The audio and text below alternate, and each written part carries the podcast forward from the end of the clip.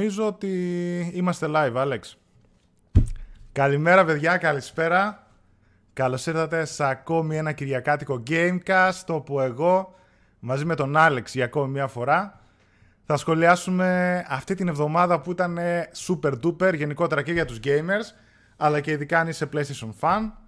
Για το PlayStation 5 event, για τα review του The Last of Us, θα τα πούμε όλα σιγά σιγά έτσι να μαζευτείτε κι εσείς. Τι κάνεις φίλε Άλεξ; Καταρχάς, να μας πούν, τα παιδιά, να μας πούν τα παιδιά και αν ακουγόμαστε σωστά, έτσι. Και εγώ και ο Άλεξ αν ακουγόμαστε καλά, δυνατά. Πες μου, Άλεξ, τι λέει. Για να δούμε. Ε, τίποτα, ετοιμάζουμε εδώ για ξάωρο μαραθώνιο. Πόσο θα μας πάρει να τα πούμε όλα, δεν ξέρω. θα κοιτάξουμε να είμαστε σύντομοι αναγκαστικά. Δεν γίνεται. τι να πεις. Εντάξει, έπρεπε, εντάξει, την περιμέναμε αυτή τη βδομάδα. Ήταν πάρα πολύ δυνατή εβδομάδα. Δηλαδή ήταν ό,τι πιο κοντά είχαμε παιδιά στην ε3 και δεν μιλάω μόνο για την α, ανακοίνωση της Sony, τα παιχνίδια που έδειξε το PS5. Είχαν και κάποιες άλλες εκδηλώσεις μετά, το Future Gaming Show, το PC Gaming Show, πολύ μικρότερες ανακοινώσεις βέβαια. Τις είδα εγώ, λίγα παιχνίδια που ξέραμε, τα περισσότερα ήταν indies και τα λοιπά, έτσι ψηλοβαρετές, καμία δεν συγκρίνεται με την ε, με το event τέλος πάντων της Sony, το οποίο το ξέραμε. Είχε, είχε παιχνιδάκια όμως. Ε, είχε, είχε, ναι, ναι. Βγήκαν κάτι δισούλε. Βγήκαν κάτι δισούλε, ναι, όντως. Αλλά σαν το event της Sony που κέντρισε το ενδιαφέρον και μάλιστα καταλάβουμε ότι υπήρχε μια λογική πίσω από όλο αυτό. Το ότι το είχαν διαφημίσει τόσο πολύ και αυτά που λέγανε ότι θέλουμε hype ανάλογο του ε3 και θέλουμε το ένα και θέλουμε το άλλο και θα σας δείξουμε, θα σας κάνουμε. Τελικά, όντως, παιδί μου, είχαν βάση. Ήταν πραγματικότητα, δεν ήταν μπαρούφες, ξέρω εγώ και μας δείξανε μια σειρά από παιχνίδια τα οποία θα τα πούμε. Πολύ πράγμα και αυτό που δεν περίμενα εγώ όσοι ήταν και στο live μαζί μας την Πέμπτη το βράδυ, που έλεγα από την αρχή ότι λέω αποκλείεται να δείξουν κονσόλα. Θα δείξουν κανένα teaser στο τέλος ή στην αρχή, ξέρω εγώ. Αλλά από την άλλη μεριά έλεγα ότι και με το event που χτύπησε πίσω θα φοβούνται και για leaks. Για διαρροές μην βγει η κονσόλα άμα είναι ήδη σε παραγωγή, οπότε ίσως θα συνέφερα να το κάνω 2 σε 1. Τελικά φαίνεται ότι κάπως έτσι το είχαν ήδη προγραμματίσει. Απλά το κρατούσαν για έκπληξη από ό,τι είδαμε.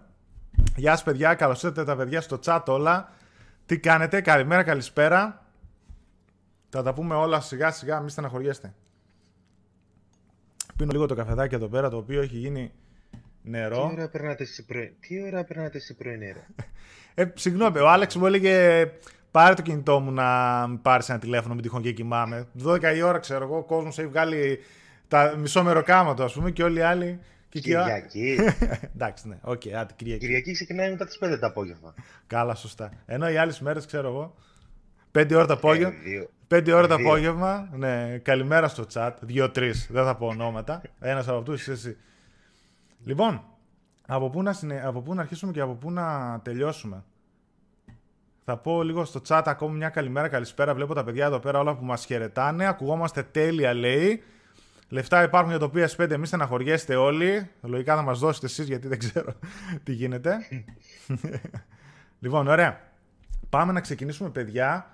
Ε, μισό λεπτό που είμαι, να μην χαθώ. Ωραία.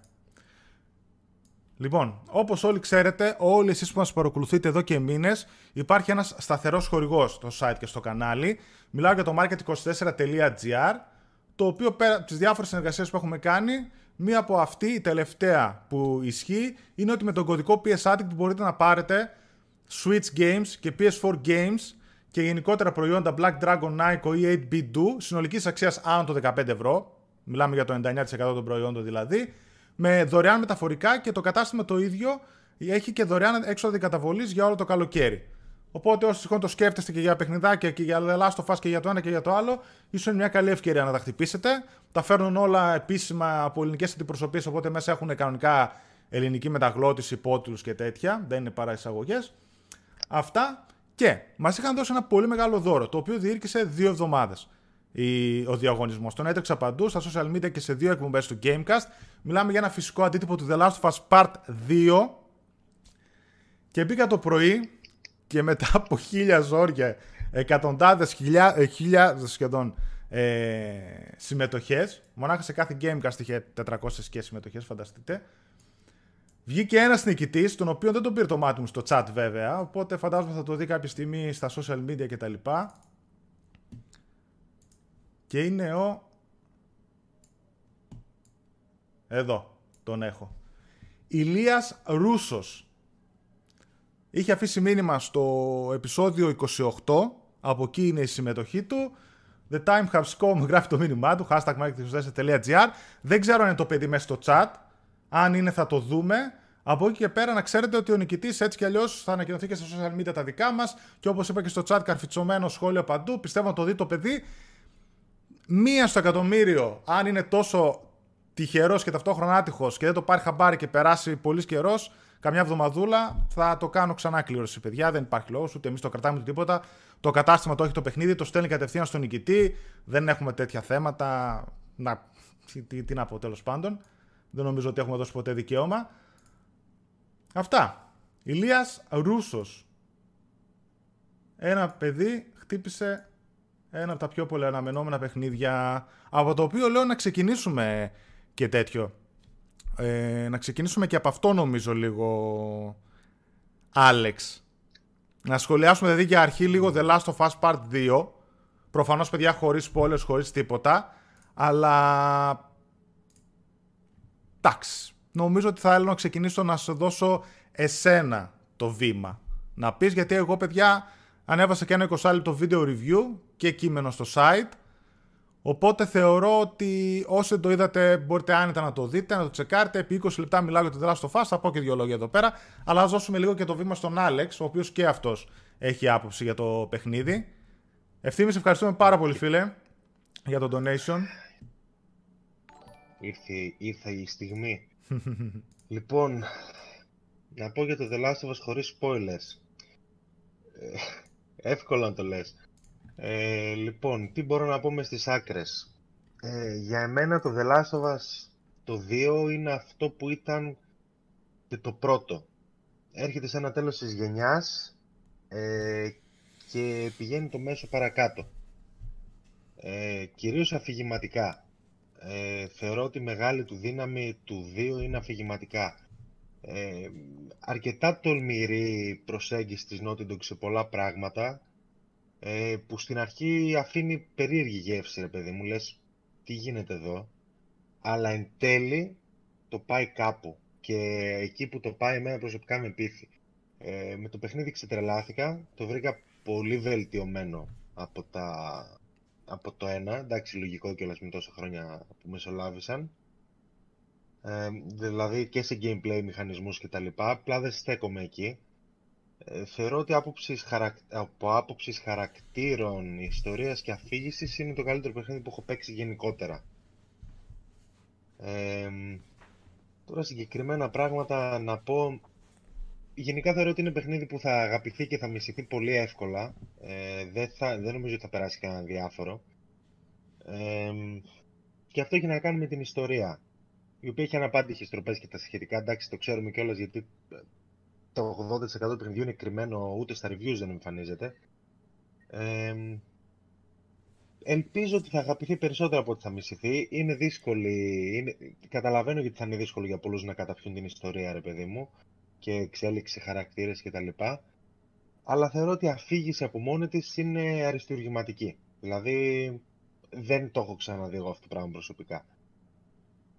Εντάξει, ότι ρίχνεις αγώνια και τα σχετικά τα είπες και εσύ στο review. Ε, δεν χρειάζεται να τα ξαναπούμε για τα τεχνικά. Φαίνεται άλλωστε. Τι να σου πω, εγώ είμαι εξτρελαμένος. Απλά περιμένω λίγο να σπάσει η φάση με την εξαστική. Απλά να ξεκινήσω New Game Plus, τίποτα άλλο. Ε, έχω με το The έχω πάθει κόλλημα και μου τα σκάει. Είδες που σου έλεγα χθε όλη μέρα που σου, έστελνα ότι. Ε, τώρα μου τα σκάνει η επιπτώση στο The Last of Εμένα έκατσα μια εβδομάδα, πέρασε έτσι, άραζε και ξαφνικά λέω έγινε όντω αυτό τελικά. και έχω μείνει. Τέλος πάντων, ναι, νομίζω ότι σε μεγάλο βαθμό για μένα το The Last of Us είναι το καλύτερο παιχνίδι της γενιάς. Αν μπορεί να είναι αντικειμενικό αυτό. Και αν μπορώ και εγώ να είμαι αντικειμενικός με αυτό το franchise. Τώρα περισσότερα εντάξει δεν μπορούμε να πούμε. Θα γράψω πιθανότατα και εγώ ένα κείμενο που έχω ξεκινήσει για την άποψή μου. Όχι τόσο review. Ε, διαφορετικό στυλ. Και να δούμε. Ε, ξέρω εγώ, θέλω να δω την ανταπόκριση του κόσμου, είμαι πολύ περίεργος. Mm. Σε κριτικέ εντάξει, σάρωσε και το είδαν όλοι αυτό. Πάλι εντάξει, πάλι εξοικοτομό και άλλο παραγωγό στο Ιντερνετ για το αν είναι αυτά τα reviews κατευθυνόμενα κτλ. Εντάξει, δεν ασχολούμαστε με αυτά. Ε, Αυτά. Δεν ξέρω αν έχω να πω κάτι άλλο. Όχι, εντάξει, τι... θα δούμε και καμιά ερώτηση αν έχουν τα παιδιά. Εγώ αυτό που θέλω να κάνω είναι ρε παιδί μου να. κοινότητας γενικότερα. Λοιπόν, ένα έχει να κάνει με τα embargo. Το οποίο θα πέρασε και από το chat. Το embargo, παιδιά, είναι φυσιολογικό και υπάρχουν σε όλα τα παιχνίδια. Ξεκινάμε από εκεί. Το βάζουν όλες οι εταιρείες. Σου δίνουν το κωδικό νωρίτερα που πάνε να πει ότι εσύ δεν είσαι μάγκας ούτε τίποτα, ώστε να βγεις στο YouTube και να λες τι έχει το παιχνίδι μέσα, πώς παίζει και γιατί. Σου δίνουν τον κωδικό νωρίτερα. Τάσου, ευχαριστώ πάρα πολύ για το donation. Ε, όχι όλες οι εταιρείες. Πολλές εταιρείες το δίνουν και μετά την κυκλοφορία και αυτό να σας φοβ... σας φοβίζει ή την ημέρα της κυκλοφορίας. Ε, Πολλές εταιρείες όμως το δίνουν νωρίτερα. Και από αυτές που το δίνουν πιο νωρίς από όλους είναι η Sony και η Nintendo σε φάση 2 και 3 εβδομάδες νωρίτερα. Το παιχνίδι οπότε έχεις την άνεσή σου να το παίξεις και να μην τρέχεις 2 και 3 μέρες πριν το release να βγάλεις το review. Οπότε, σε όλα τα embargo μέσα υπάρχουν οδηγίες. Στι πιο πολλές οδηγίες υπάρχουν στα story driven games. Και αυτό, παιδιά, είναι αυτονόητο. Δεν ανέχομαι να υπάρχει σχόλιο στο video review μου που να μου λέει γιατί δεν μίλησες για εκείνο. Για μένα είναι τελείως ηλίθιο. Και το σβήνω, μπαμ. Έτσι, πέρα ότι ήταν και spoiler. Αλλά είναι τελείως βλακή όλο αυτό. Στα story driven games υπάρχουν embargoes όπως όλα τα παιχνίδια. Και εκείνη είναι πιο βαριά γιατί αυτά τα παιχνίδια αναγκαστικά το μισό παιχνίδι είναι ιστορία. Όπως και να το κάνουμε, ό,τι και να λέμε και βίντεο και gameplay και το ένα και το άλλο, είναι ιστορία. Όπως και να το κάνουμε. Οπότε, αν βγω εγώ και πω γίνεται εκείνο και το άλλο και στο video reviews, πέρα ότι πολλά παιδιά δεν θέλουν να τα ακούσουν γιατί θα τους χαλάσω το τέτοιο, δεν με κατατάσσει εμένα και τον χύψη ότι, α, ξέρεις τι, δεν σας αφήνει η Sony, δεν σας αφήνει τα διατηρία να το πούμε. Χαίρομαι πολύ και εγώ το ίδιο θα έκανα. Δηλαδή δεν πρόκειται να έλεγα τον Άλεξ, πάρε το παιχνίδι μου εσύ και βγες πες ό,τι θες δύο εβδομάδες και τρεις εβδομάδες πριν και θα περιμένω εγώ καλή την πίστη να δω αν θα το αγοράσει κάποιος. Προφανώς, παιδιά, κρίνουμε την ιστορία και λέμε γενικόλογα σε βάση αυτό. Αν κάτι δεν μας άρεσε τα λοιπά, θα το πούμε. Αλλά δεν θα πούμε εκείνο το σημείο. Εντάξει. Αυτό είναι κάτι που είδα να παίζει με τα embargo και τα λοιπά. Κάτι αυτό που μετά έπαιζε με τα reviews και τα λοιπά είναι κατευθυνόμενο. Αυτό γίνεται πάντα όταν υπάρχει ένα παιχνίδι το οποίο είτε λίγο είναι αμφισβητείται για κάποιο λόγο, είτε γύρω από αυτό υπάρχει μεγάλο buzz. Ακόμα και παιχνίδια της Sony, ας πούμε, πάντα υπάρχει αυτό το μήπως είναι κατευθυνόμενα, μήπως είναι οπληρωμένα κτλ. Δεν υπάρχει λόγος. Επίσης, είναι τελείως φυσιολογικό και θα ήταν τρομακτικό, θα έλεγα εγώ, να μην υπάρχουν και αντίθετες απόψεις. Είναι λογικό, παιδιά, ειδικά σε τέτοια θέματα τέχνης, βιβλίων, κινηματογράφου, παιχνιδιών, είναι λογικό να υπάρχουν και οι αντίθετες απόψεις. Επαναλαμβάνω, θα ήταν αφύσικο να μην υπήρχε έστω μία ε, αντίθετη άποψη. Και στο πρώτο το παιχνίδι, όπως δείτε, αν δείτε, στο Metacritic υπάρχουν γύρω στα 70 reviews. Υπήρχαν και εκεί μέτρια και πολύ καλά απλά reviews. Δεν ήταν όλα δεκάρια. Το ίδιο γίνεται και με το 2. Να ξέρετε. Οπότε ναι, μην να φοβάστε το παιχνίδι. Εγώ αυτό που θέλω να πω είναι ότι το παιχνίδι πρέπει να το παίξετε ανεξαρτήτου αποτελέσματος. Δηλαδή στο τέλος μπορείτε να πείτε το μισό. Γιατί το έκαναν αυτό, ε, δεν μ' άρεσε καθόλου ή το αγαπώ, είναι το καλύτερο παιχνίδι της γενιάς όπως λέω και εγώ. Και ότι είναι τα καλύτερα παιχνίδια που έχω παίξει. Εγώ τα λέω και τα δύο. Και το μισό ναι. και είναι και το καλύτερο ναι. της γενιάς. Το συγχαίνομαι. Ε, οπότε, ε, συγγνώμη λίγο, οπότε αυτό που ήθελα να πω είναι ότι ακόμα και αυτό κάνει το παιχνίδι να αξίζει. Παίξτε το σημαίνει είτε αγοράστε το, είτε περιμένετε να πέσει η τιμή του, είτε πάρτε από το φίλο σας που το έχει αγοράσει, είτε το νοικιάζει, είτε οτιδήποτε. Απλά παίξτε το, αποκτήστε άποψη και αυτή ας είναι και η χειρότερη για την εταιρεία, για το παιχνίδι, για το οτιδήποτε. Παιδιά, αξίζει ακόμα και να το μισήσετε, πραγματικά. Σας το λέω. Είναι ένα παιχνίδι που πήγε το μέσο μπροστά σε πάρα πολλούς τομείς, σχεδόν σε όλους.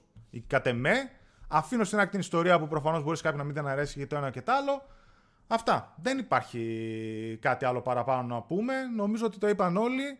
Το επόμενο παιχνίδι θα παιχτεί την ημερομηνία κυκλοφορίας. Το τι πωλήσεις θα κάνει φυσικά το παιχνίδι. Alex White, σε ευχαριστώ πάρα πολύ για το donation, φίλε μου.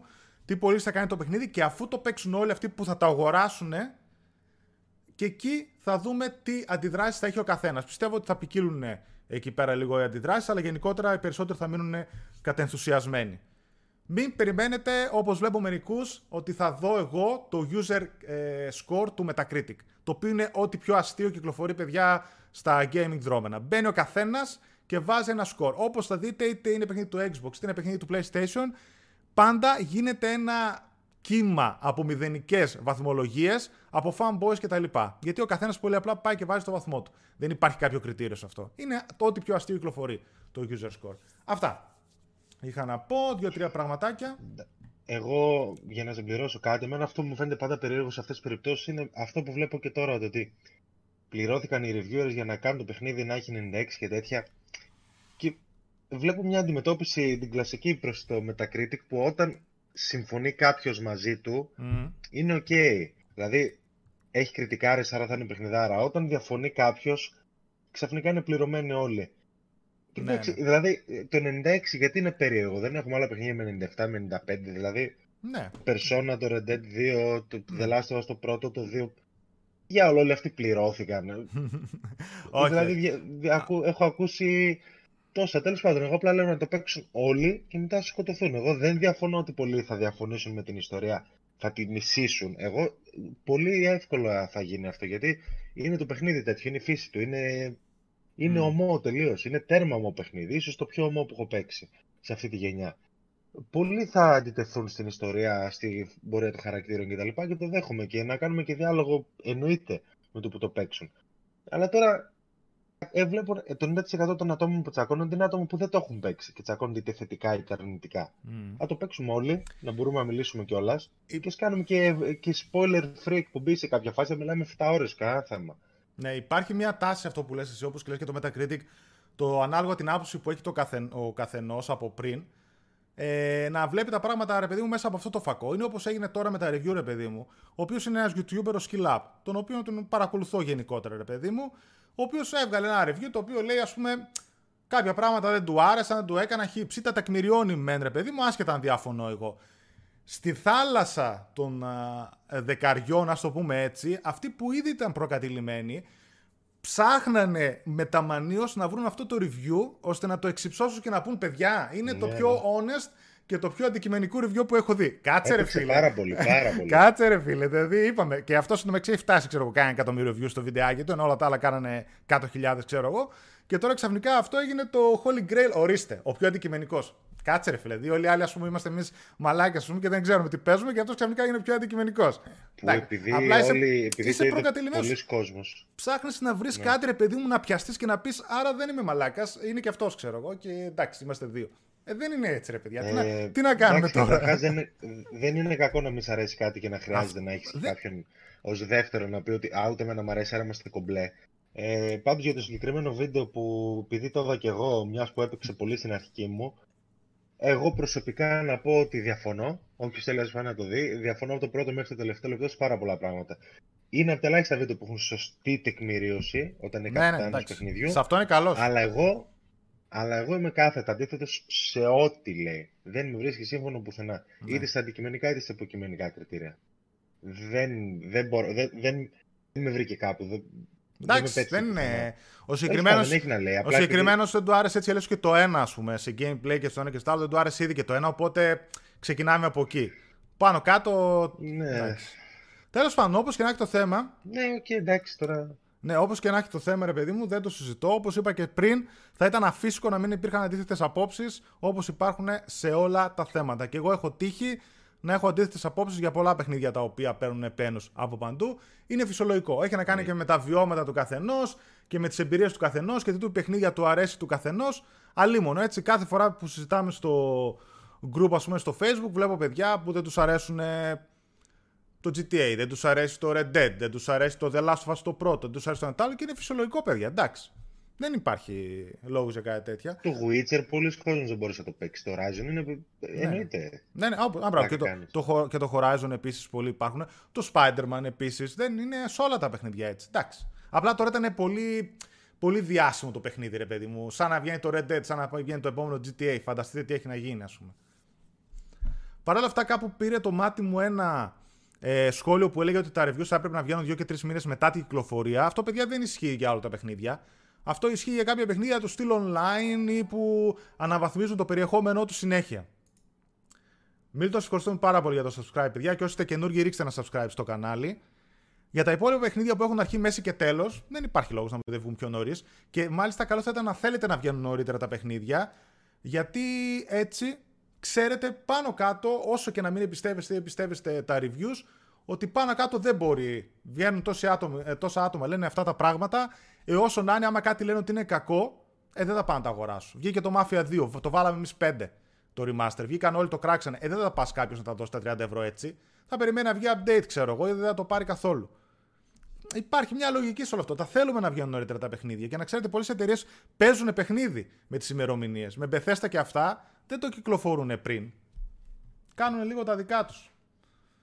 Είναι λίγο περίεργα τα πράγματα. Καταλαβαίνω εν μέρη και τα παιδιά που καμιά φορά έτσι σκέφτονται λίγο, σου λέει μπάσκετ και το ένα τα άλλα, παιδιά δεν, δεν τίθεται τέτοιο θέμα. Και μάλιστα και ο ίδιος και ο Skill Up είδα το πρωί που βγήκε και είπε: Λέει, παιδιά, μην είστε χαζοί.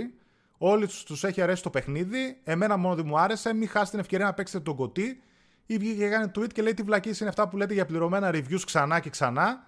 Και ξέρω εγώ, τον κάνανε retweet και σχόλια από κάτω πόσα άτομα τη Sony και ο Neil Druckmann και πόσοι άλλοι έτσι. Καλοπροαίρετα εννοείται. Δεν τίθεται θέμα έτσι. Αλίμονο. Αυτά.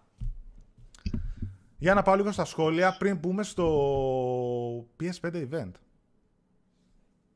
Νομίζω ότι εκεί θα, θα παίξει. Για να δω, λένε διάφορα τα παιδιά για τα reviews και τα λοιπά, OK. Okay. Θεωρείτε ότι είναι πιο ωραίο και από το νέο God of War σε αυτή τη γενιά. Εγώ προσωπικά, ναι. Mm. Ρωτάς την άποψή μου, ναι, και ψηλοεύκολα κιόλας. Κυρίως γιατί προτιμώ το ρεαλισμό του. Mm. Ναι, ε, διάβαζα το σχόλιο, sorry, γι' αυτό αφαιρέθηκα. Ε, και εγώ, ναι, αν, ήταν να διαλέξω ένα από τα δύο, και βασικά ένα από όλα τα παιχνίδια σε αυτή τη γενιά, θα διάλεγα πάλι να ξαναπέξω στο The Last of Us Part 2, ξέρω εγώ. Αν ακούγαμε, λέει, όλα τα reviews, αναφέρουν εδώ πέρα π.χ. για το Days Gone. Το οποίο Days Gone επίσης, παιδιά, εκεί πέρα έγινε το αντίθετο. Ενώ πήρε αρκετά καλά reviews, είχε 70 κάτι στο Metacritic, 73, 76, δεν θυμάμαι, που τα ελληνικά sites τα βάλανε όλα τα 8, 8,5 το Days Gone. Βγήκαν ένα-δύο ξένα site, το GameSpot, και το είχαν βάλει 6, με νευρίασε και όλα εκεί πέρα για τους λόγους που έλεγε. Και όλοι τρέξανε και πιαστήκανε από αυτές τις δύο-τρει βαθμολογίες. Ενώ όλοι λέγαμε το παιχνίδι είναι μια χαρά legit, ξέρω εγώ, και πάρτε το παίξτε, το περάσετε καλά. Δεν είναι, ξέρω εγώ, το masterpiece, αλλά OK. Okay. Καταλαβαίνετε ότι είναι λίγο πολύ ρευστά τα πράγματα, ρε παιδί μου. Δεν. δεν καμιά φορά έτσι. είναι λινά. Και με το Death Stranding, ας πούμε, βλέπω τα σχόλια που περνάνε. Πάλι εκεί πέρα το Death Stranding τα reviews έλεγε είναι πάλι χαμός. Τι να πω.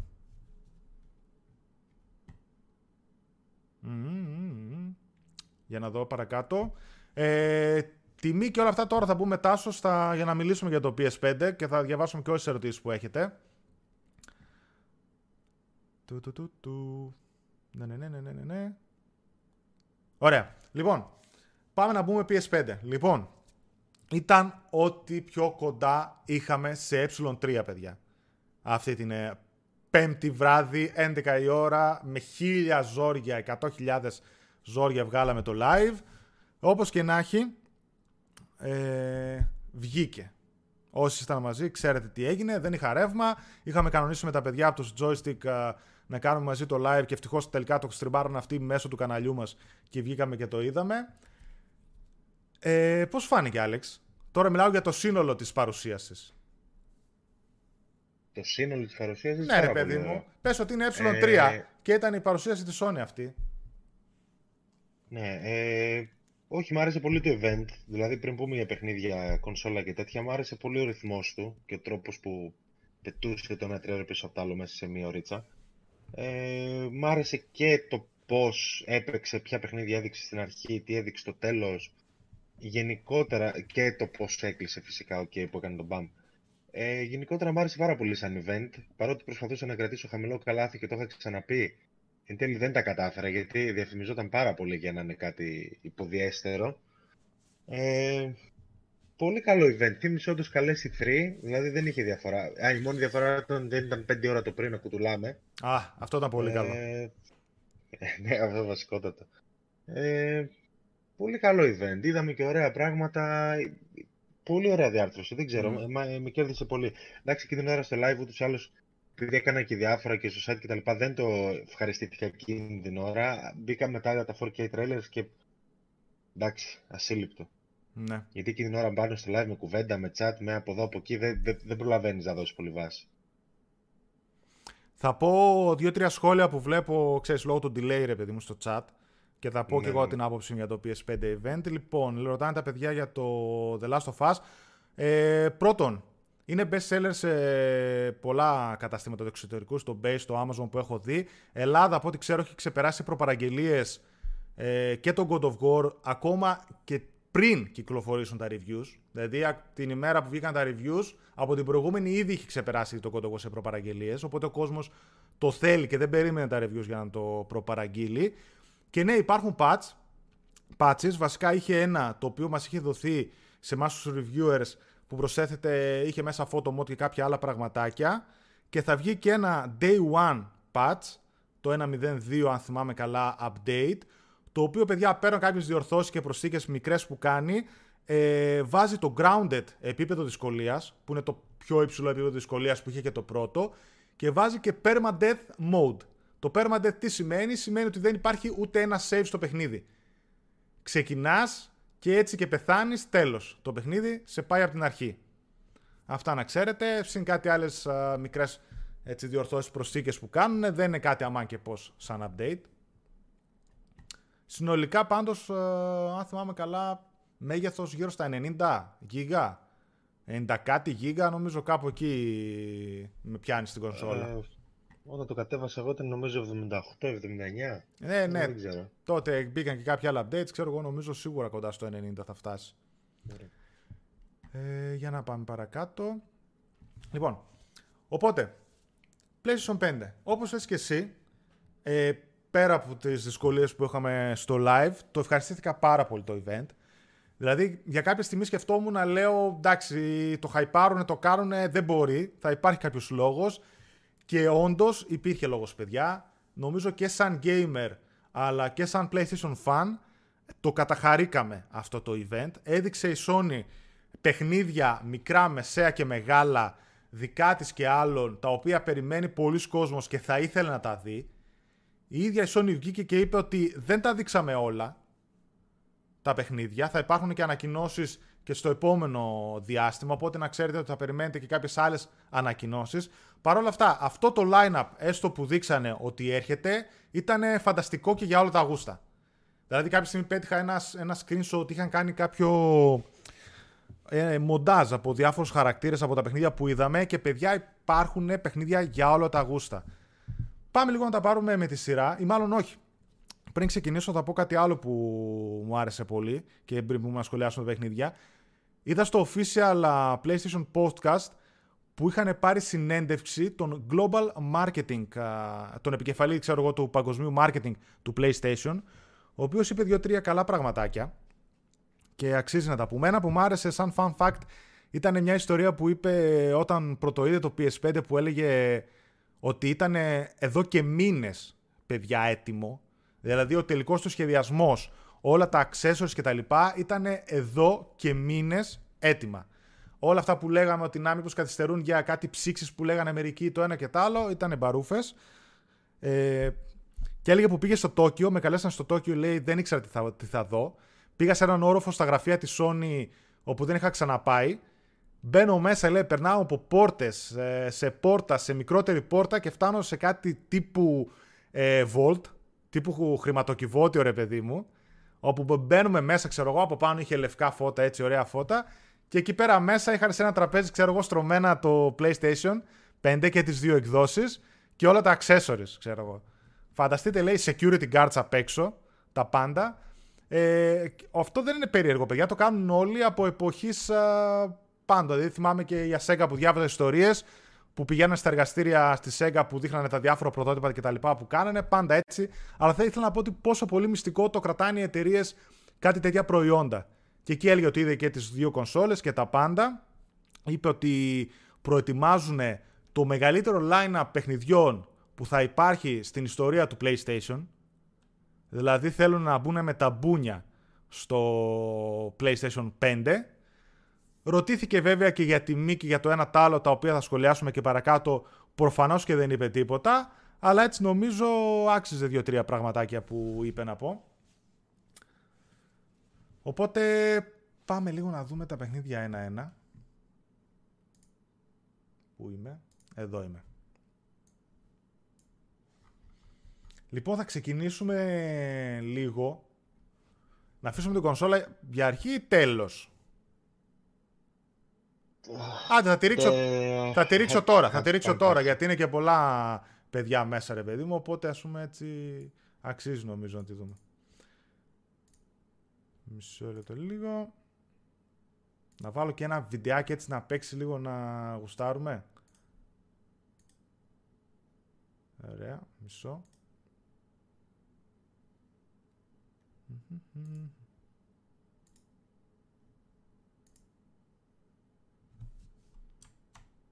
Α, όχι. Sorry. Λάθος. Θα βάλω εδώ την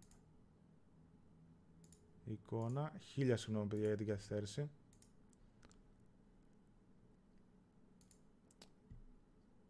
Πού είναι το ρε; Να το. Εδώ είναι.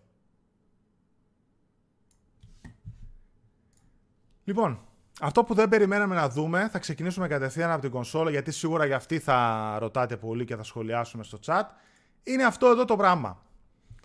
Το οποίο δεν περίμενα με τίποτα ότι θα δούμε στο event. Θα βάλω και άλλη φωτογραφία εδώ και μία έτσι που έχω να κάθεται την οποία τον είχα στο... Μισό λεπτό που είναι; Α, Ορίστε. Εδώ. Έτσι τη μικρύνω και αυτή. Στην οριζόντια θέση με μία έτσι ψιλοκλασική από αυτά τις παρουσιάσεις που κάνει η Sony ρε παιδί μου, στο τέλος τσούκου τσούκου εμφανίστηκε αυτή η κονσόλα. Δεν περίμενα τίποτα παιδιά να τη δούμε. Πίστευα ότι θα παίξουμε κάτι σε κανένα teaser και τα λοιπά όπως έλεγα ε, εκεί στο live. Παρ' όλα αυτά μπαίνω κατευθείαν στο ψητό. Ε, εντυπωσιάστηκα πάρα πολύ. Δηλαδή ε, το design της Sony γενικότερα που το παρακολουθώ σε διάφορα προϊόντα νομίζω ότι αυτό είναι ό,τι πιο ξεχωριστό έχουν βγάλει σε όλα τους τα προϊόντα και ειδικά σε κονσόλα. Ε, από εκεί και πέρα και οι δύο κονσόλες μου αρέσουν πάρα πολύ, δηλαδή και το Xbox Series X και οι γραμμές του PlayStation 5 μου αρέσουν για διαφορετικούς λόγους και τα δύο. Θεωρώ ότι είναι η γενιά με τις δύο όμορφες κονσόλες. Η μία πιο μινιμαλιστική, η άλλη πιο κονσόλα. Αυτό που θέλω να σταθώ είναι ότι αυτό, ότι το PlayStation 5 δεν φοβάται ρε παιδί μου να πει ότι εγώ είμαι κονσόλα για gaming. Δεν είμαι ούτε το ένα ούτε το άλλο. Είμαι κονσόλα για gaming. Ορίστε και λίγο τα λεντάκια. Ορίστε και λίγο οι γραμμές μου και το ένα και το άλλο. Κάτι φουτουριστικό. Κάτι που δείχνει όμορφο και από το μέλλον φερμένο για να καταλήξεις σε ένα σαλόνι. Όλοι όσοι είμαστε gamers και της τεχνολογίας, πάντα το μάτι μας πέφτει στα προϊόντα τα οποία έχουν ξεχωριστό σχεδιασμό. Θεωρώ ότι η Sony, πείτε και εσείς την άποψή σας στα σχόλια για το σχεδιασμό, ότι κάνει ένα, τα ένα μεγάλο ποσοστό είναι θετική η ανταπόκριση του κόσμου για το σχέδιο. Θεωρώ ότι είναι το κάτι πολύ ξεχωριστό, το κάτι όμορφο, έχει και αυτή τη διχρωμία η οποία, οκ, ελπίζω, ξέρω εγώ, να κρατήσει ωραία και τα λοιπά, να μην έχουμε κιτρινίλες και τέτοια εύκολα. Αλλά ανυπομονώ πάρα πολύ, ενώ το Xbox ας πούμε το είδα και λέω εντάξει, οκ, ωραίο, μου αρέσει πολύ, μινιμαλιστικό, θυμάστε τότε που έλεγα, ε, το PlayStation 5 θέλω τόσο πολύ να το δω από κοντά. Να δω το μέγεθός του, να δω τις λεπτομέρειες που έχει, να δω αυτό το πράγμα, τις καμπύλες και όλα αυτά πώς είναι και όταν Την δουλεύει. ασυμμετρία, ναι, πρέπει να δούμε λίγο την ασυμμετρία του. Ναι, ναι, Πώς ναι. έντονη είναι. Θέλω πάρα πολύ να το δω. Να ξέρετε, παιδιά, ότι η κονσόλα θα είναι μεγάλη. Δηλαδή από κάποια. Από κάποιες εικόνες έτσι που κάνανε με συγκριτικά με τις άλλες κονσόλες σε σχέση, είχαν πάρει ας πούμε τη USB θύρα και το disk drive, οπότε αναλογικά βγάλανε τα μεγέθη, φαίνεται ότι θα είναι η πιο μεγάλη κονσόλα σε μήκος ever. Δηλαδή τις είχαν όρθιες, ήταν η πιο ψηλή κονσόλα. Από ό,τι είδα, η κονσόλα είναι όσο είναι το PlayStation 4 Pro, συν ένα DualShock δίπλα. Κάπως έτσι σκέφτεται το, το μέγεθος σε πλάτος, έτσι, σε μήκος τέλος πάντων. Ε, οπότε ναι, ας το πούμε ότι εκεί που η Microsoft έκανε τον πύργο ψηλά για να παίξει με ψήξη και το ένα και το άλλο, η Sony διαλέγει διαφορετική, διαφορετικό σύστημα ψήξης και διάταξης, πιο κονσολοειδές και παίζει με ένα πιο flat. Ε, με μια πιο flat κονσόλα, πιο επίπεδη, αλλά βέβαια πιο απλωμένη, ας το πούμε, σε όλες τις, τις μεριές. Θα είναι δηλαδή μια μεγάλη κονσόλα, πιο μεγάλη και από το PlayStation 3 το τότε, το original. Οπότε ναι, Ε, εντάξει, εγώ δεν ξέρω αν περίμενα να τη δω, να σου πω αλήθεια, ούτε εγώ το περίμενα, αλλά απ' την άλλη, πέρασε ο καιρός, ε, ρε παιδί μου, οπότε ξέρεις τι λέω. Ε, κάπου τώρα πρέπει να τη δούμε πρώτη φορά. Γιατί δεν τη βλέπαμε μία φορά και θα τα μαθαίναμε όλα κατευθείαν. Ναι. Το είχα στο μυαλό μου ότι θα τη δούμε και μετά θα γίνουν τα υπόλοιπα. Οπότε νομίζω ήταν καλή ευκαιρία έτσι όπως ήρθε ο καιρός. Έφτασε μέσα Ιουνίου δηλαδή η δουλειά. Ε, εντάξει, δεν έχει κάτι να χάσει. Δεν έχει κάτι να χάσει. Πόσο να την αφήσει. Να κάνει μετά άλλο event για τον Ιούλιο και μετά να ξανακάνει τον Αύγουστο. Ε, δεν ξέρω. Ναι. Ε, αλλά σίγουρα ήταν έκπληξη. Παρουσιάστηκε πάρα πολύ ωραία. Μου άρεσε πάρα πολύ το πώς ε, άρχισε η παρουσίαση της κονσόλας. Ε, τώρα γενικά ως κονσόλα μου άρεσε το, το φιουτσουριστικό της υπόθεσης πολύ. Θέλω να δω την ασυμμετρία, με φοβίζει λίγο η ασυμμετρία του και οι καμπύλες που έχει στο κάτω, πάνω μισό του, κάτω μισό του φαντάζομαι, δεν θυμάμαι. Ε, αλλά είναι ωραία, έχει, μ' αρέσει η διχρωμία, μ' αρέσει η άσπρη κονσόλα γιατί μια ζωή εντάξει πάντα μαύρες είχα τη Sony. Εντάξει, εμένα μου άρεσε πολύ. Σίγουρα μου αρέσει περισσότερο από το Xbox π.χ. Αν και εκείνο θεωρώ ότι έχει πολύ ενδιαφέρον ε, concept. αυτό, αυτό θα σου λέω ότι εμένα και οι δύο μου αρέσουν. Ξεχωρίζω βέβαια το PlayStation κυρίως για τις πιο τολμηρές γραμμές του, αλλά θεωρώ ότι η επόμενη γενιά έχει όμορφες κονσόλες, ρε παιδί μου και πολύ διαφορετικές. Πρώτη φορά νομίζω έχουν τόσο διαφορετικό design. Είναι ναι. τρομερή η διαφορά στο design. Ε, το μόνο που εύχομαι και που με νοιάζει πλέον αφού είδα την κονσόλα να μου αρέσει είναι ο θόρυβος και η ζέστη. Τίποτα άλλο. Ε, αλλά πιστεύω θα το έχουν δουλέψει αυτό. Γιατί εντάξει, είναι και τεράστια κονσόλα. Νομίζω για κάποιο λόγο είναι τόσο τεράστια. Δεν είναι τυχαία. Ναι. Ε, και να δούμε. Ξέρω εγώ, κάθετη είναι πάρα πολύ όμορφη. Να δούμε πώς είναι και οριζόντια. Αυτό Είδαμε δηλαδή κάτι φωτογραφίες, αλλά να το δούμε από κοντά. Αυτό θα σου έλεγα. Ε, περίμενε λίγο που, που είμαι. Εδώ. Εδώ θέλω λίγο να σταθώ. Και οριζόντια και κάθετη που την είδαμε. Αλλά αυτό εδώ πέρα, παιδιά, είναι οι δύο κονσόλες που δείξανε, το οποίο σε καμία περίπτωση δεν περίμενα να δούμε. Είναι το PlayStation 5 και το PlayStation 5 Digital Edition. Θα σταθώ λίγο στο design και θα πω ότι θα το κάνω λίγο full screen για λίγα δευτερόλεπτα, έτσι για να το δείτε πιο καθαρά. Ωραία. Είναι ότι είναι πολύ πιο συμμετρικό η digital έκδοση. Δηλαδή, θεωρητικά μιλώντας, όχι ότι εγώ πούμε, πρόκειται να την προτιμήσω, αλλά η digital έκδοση είναι πιο όμορφη σχεδιαστικά, γιατί είναι, έχει την απόλυτη συμμετρία. Ενώ το άλλο, το απλό, το PlayStation, το απλό, το κανονικό βασικά, το PlayStation 5, έχει από κάτω το disk drive, οπότε χαλάει ρε παιδί μου αυτή τη συμμετρία. Ενώ το άλλο έχει, ξέρεις, αυτό έτσι το ωραίο ρε παιδί μου, σαν α, τον πύργο της Mordor, ξέρω εγώ, όπως είναι, με το μάτι από πάνω, απόλυτη συμμετρία. Δηλαδή, Καλά έγινε, έγινε με τα memes. έγινε Χαμός, με τα ναι, memes, ναι. θέλω να δεις. Και ε, από ό,τι είδα, είναι και οριζόντια τοποθετημένη και κάθετα τοποθετημένη. Λογικά θα υπάρχει η βάση μαζί, γιατί από ό,τι είδα όταν είναι οριζόντια τοποθετημένη υπάρχει πάλι βάση από κάτω που την κρατάει σε μια ισορροπία, κάπως έτσι από ό,τι κατάλαβα. Οπότε θεωρώ ότι και η βάση θα είναι μαζί, συν το DualShock, τα υπόλοιπα accessories που δείξανε, μην περιμένετε να είναι μέσα, όλα πουλούνται έξτρα. Απλά αυτό που είπε και ο Global Marketing Manager, είναι ότι για πρώτη φορά από την αρχή βγάζουν όλα τα accessories με μία ενιαία σχεδιαστική γραμμή. Δηλαδή, τα DualShock που είδαμε, ο φορτιστής, η κάμερα, το, το TV remote control, τέλος πάντων, τι ήταν εκεί πέρα και τι άλλο βγάλανε, και τα headset, τα οποία λένε ότι θα είναι και μάλιστα πολύ καλά με 3D ήχο και τέτοια, όλα είναι στην ίδια φιλοσοφία, στην ίδια σχεδιαστική γραμμή από την αρχή. Και μάλιστα γενικότερα, ένα άλλο τελευταίο που είπε και τώρα θυμήθηκα αυτός ο Global Marketing Manager, ότι το είδαμε μάλιστα στην παρουσίαση, ότι πλέον η Sony έχει γίνει έχει μπει για τα καλά στο globalization, στην παγκοσμιοποίηση δηλαδή της εταιρείας, οπότε και σε όλες τις υπήρους θα υπάρχουν τα ίδια πραγματάκια στο marketing, δηλαδή Play has no limits για όλες τις υπήρους, ενώ μέχρι τώρα υπήρχαν διάφορα λογοπαίγνια σε όλες τις α, ε, γενιές της Sony.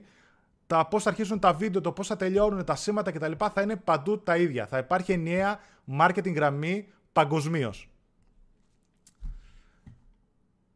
Θα πάω λίγο στα σχόλια των παιδιών να δω τι λένε. Να, πανέμορφες και οι δύο κονσόλες, πανέμορφε επιτέλους κάτι διαφορετικό από ό,τι βλέπω. Αυτό το digital μου λέει μου αρέσει περισσότερο, όντως. Λοιπόν, θα μιλήσουμε για το digital. Γιατί το βγάλανε το digital, ρε παιδιά; Μια ερώτηση η οποία παίζει παντού. Καταρχάς, ποιες οι διαφορές, ρώτησε ένα παιδί, ποιες οι διαφορές του digital με την κανονική έκδοση; Επίσημα, παιδιά, σας λέω ότι το είπαν οι ίδιοι, δεν το, δεν το είπαν σε μένα. Η μόνη διαφορά μεταξύ των δύο κονσολών είναι ότι η μία απλά δεν έχει disk drive. Είναι ό,τι είναι το Xbox One με το Xbox One S All Digital που βγάλανε η Microsoft σε αυτή τη γενιά. Ακριβώς το ίδιο. Η μόνη διαφορά θα είναι ότι δεν θα έχει Blu-ray drive. Όλα τα υπόλοιπα, θύρες, επιδόσεις, τα πάντα μέσα είναι τα ίδια. Το λέω για όποιον ψήνεται γι' αυτό.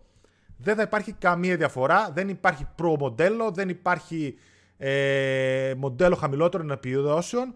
Οπότε και η digital έκδοση, αν δεν κάνει κάτι αντίστοιχο η Microsoft και με το Xbox Series X και βγάλει κάποια έτσι digital έκδοση και εκεί, εκείνοι ετοιμάζουν το λεγόμενο Lockhart, το οποίο θα είναι ένα Xbox με χαμηλότερες επιδόσεις σε πιο οικονομική τιμή.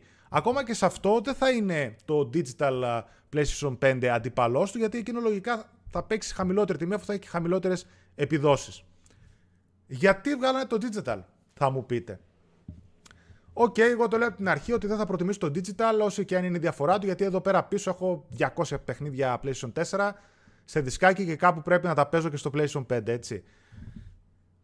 Οι ίδιοι είπανε και κατά καιρούς που αναφερόμαστε και σε εκπομπές και στο site, παιδιά, να ξέρετε ότι πάνω από το 50% των πωλήσεων παιχνιδιών που γίνονται στο PlayStation 4 αυτή τη στιγμή είναι ψηφιακά. Σε πολλά παιχνίδια είναι πάνω από 60%, 70% αυτά τα νούμερα που πουλάνε ψηφιακές εκδόσεις. Που πάνε να πει ότι λογικά από εκεί και σκεπτόμενοι σου λέει από τη στιγμή που το 50% Έχω την εικόνα εδώ, δεν βλέπω όποιος μα έκανε sub. Ο Χρήστος Κό, ευχαριστούμε πολύ φίλε για το sub. Από εκεί και πέρα σου λέει ότι από τη στιγμή που οι μισοί έξω PlayStation 4 gamers αγοράζουν ψηφιακό, γιατί να μην τους δώσουμε την επιλογή; Και μέσα από αυτή την επιλογή, γιατί καλώ ή κακός παιδιά πεθαίνει το retail όσο και αν δεν μου αρέσει, όσο και αν δεν αρέσει σε πολλούς, από τη στιγμή που το προτιμάνε πολύ το digital, σου δίνουν και αυτή την επιλογή. Μέσα από αυτή την επιλογή με το digital, σου λέει θα γλιτώσουμε κάποια λεφτά. Εδώ πέρα έρχεται ένα παιχνίδι για τις digital consoles, το οποίο και η Microsoft δεν το έκανε. Η Microsoft η διαφορά ήταν γύρω στο 50 νομίζω, σε σχέση με το Xbox One. Εδώ παίζουν δύο σενάρια με το PlayStation 5. Ένα είναι ότι το βγάλανε πέρα από το να, επειδή κάποιοι γουστάρουν μόνο ψηφιακά, να γλιτώσουν κάποια λεφτά ώστε να έχουν και χαμηλότερο price point, ώστε να είναι πιο θελτικό σε περισσότερο κόσμο.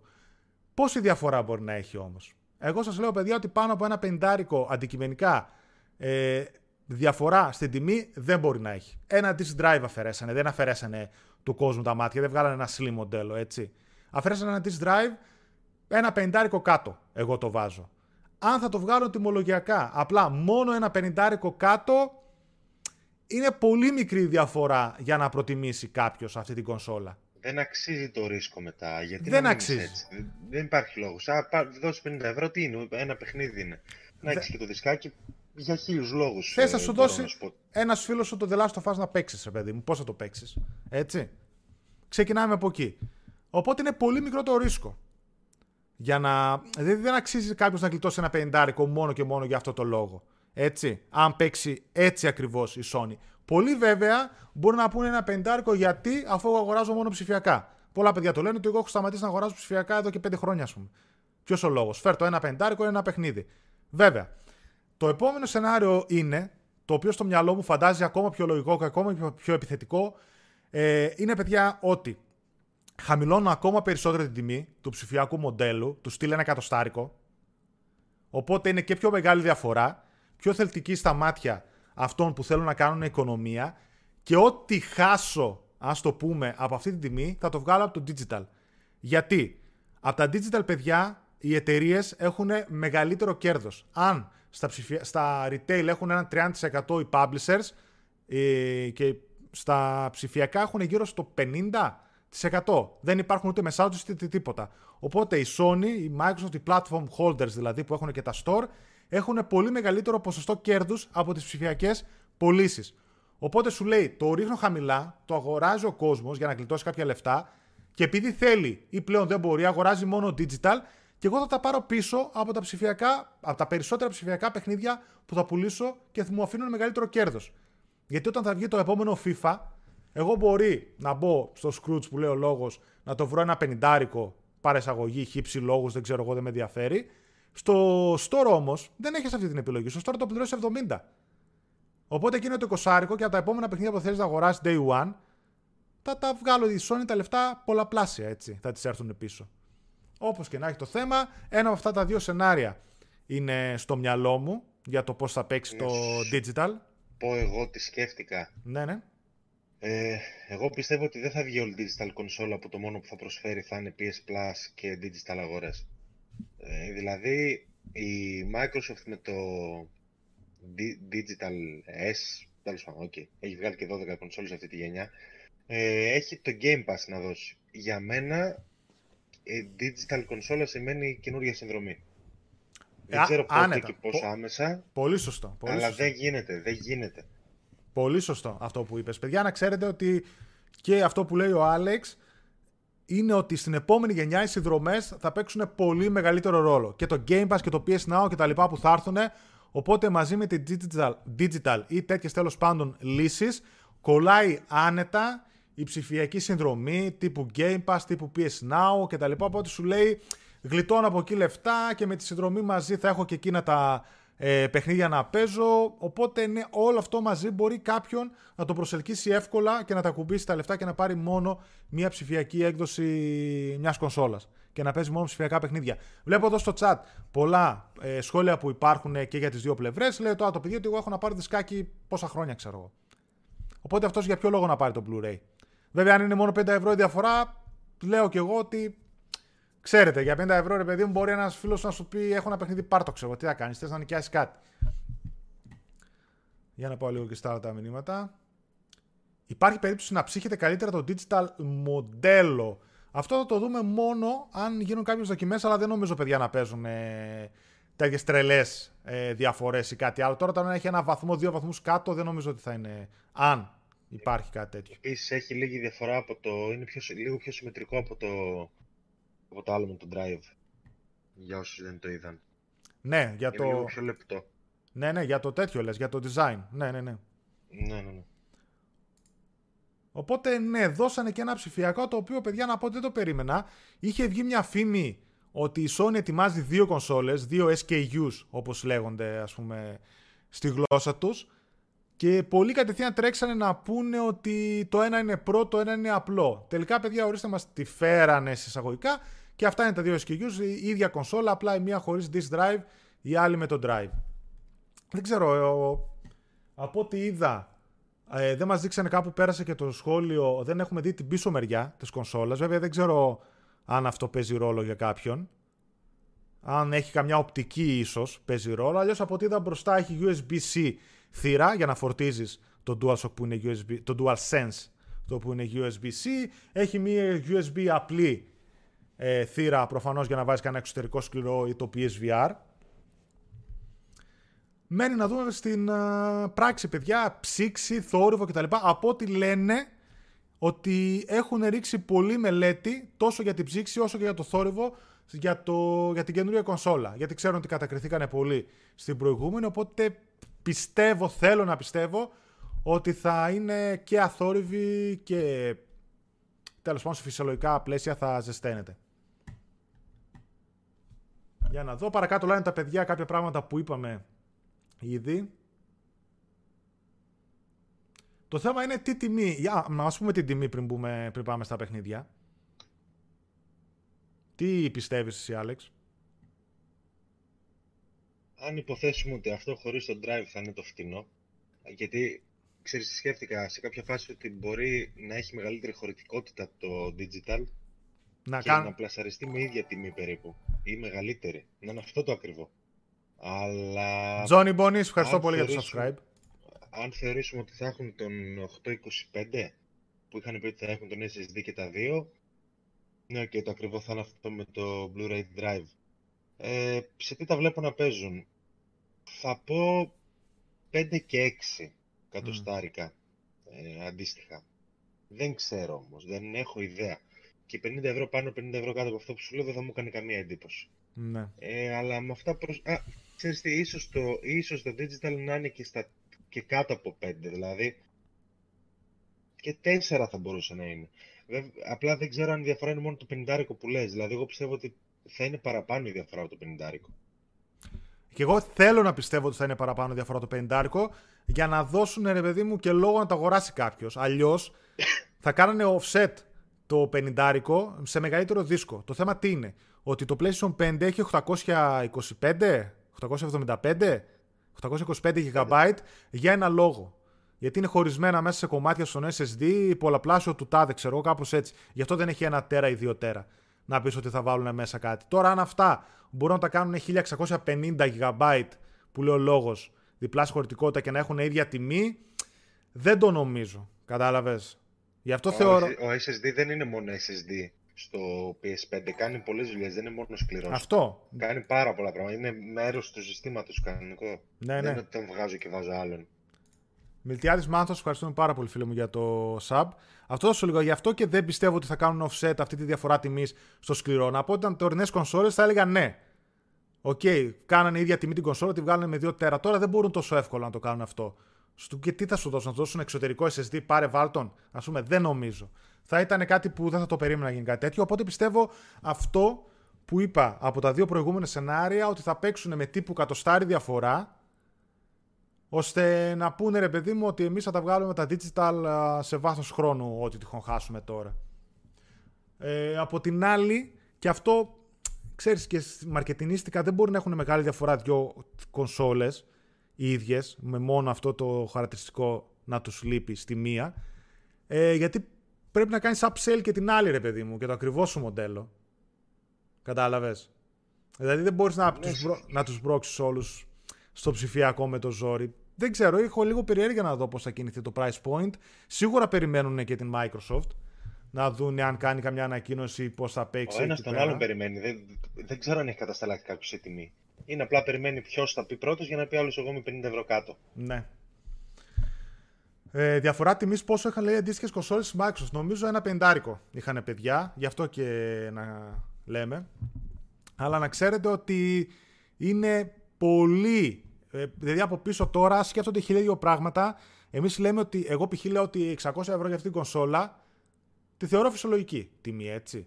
Μπορώ να τα δώσω. Αλλά εγώ, παιδιά, είμαι η μειοψηφία πιστεύω στο παγκόσμιο γίγνεσθε αυτή, ειδικά αυτή τη στιγμή και με, αυτές, με αυτά τα γεγονότα που πέρασε παγκοσμίως ο κόσμος. Έχουν αποδειχθεί τα video games ότι αντέχουν σε έτσι, στις οικονομικές πτώσεις παγκοσμίως που γίνονται. Αλλά παρόλα αυτά το να βγάλεις κάτι το οποίο κοστίζει 600 ευρώ είναι λίγο αυτοκτονικό, γι' αυτό πιστεύω ότι θα παίξουν πιο χαμηλά οι τιμές. Αναγκαστικά θα πιέσουν. Τώρα όταν τα δύο μοντέλα θα είναι του στυλ 5 με 550, 450 με 5, που ευελπιστώ ότι εγώ ότι θα είναι το καλύτερο σενάριο, 450 με 5 ξέρω εγώ με το disk drive μαζί, θα το δούμε. Εγώ πιστεύω ότι πάνω από 5 εκατοστάρικα αρχίζει και ζορίζει πολύ το πράγμα. Δεν ξέρω πλέον με τι νούμερα μιλάμε και εγώ δεν έχω ιδέα για την κατασκευαστική, για την τιμή βασικά του, του κάθε component, οπότε δεν, η πρόβλεψη που κάνω καθαρά στο μυαλό μου, δεν έχω ιδέα. Ναι. Πραγματικά δεν έχω ιδέα. Αλλά σου λέω δεν μου κάνει καμία εντύπωση, δεν μου κάνει καμία εντύπωση τα 6. Εγώ θα τα δώσω και τα 5 και τα 6. Mm. Ε, Χωρίς θέμα, αλλά όπως είπες και εσύ, πολλοί θα το διπλοσκεφτούν. Ναι. Είναι πολύ πιο ακριβώς ο SSD για να αντισταθμίσει την αξία του drive, αυτό που λέγαμε. Επίσης, βλέπω, ναι, παιδιά, παίρνει NVMe SSD μέσα, αλλά αυτό είναι σωματωμένο στο σύστημα. Έτσι. Θα έχει τη δυνατότητα να καρφώσουμε κι εμείς μέσα αν αγοράσουμε απ' έξω κάποιου που θα είναι συμβατού. Αλλά τώρα μιλάμε για την μνήμη, για τα gigabyte που θα έχει ενσωματωμένο το σύστημα. Γι' αυτό λέω ότι είναι λίγο δύσκολο.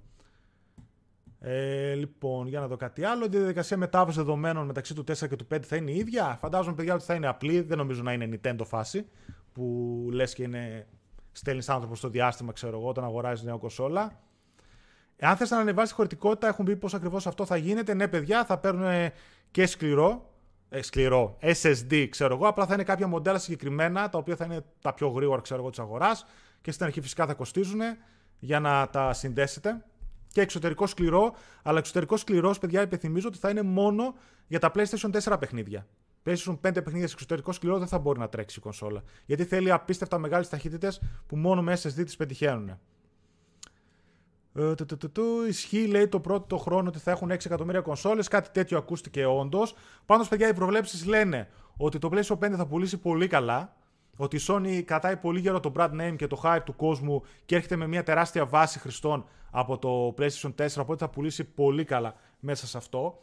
Ένα άλλο πράγμα το οποίο θέλω να πω και θα περάσουμε στα παιχνίδια είναι ότι ε, αλλάζουμε εποχή, παιδιά.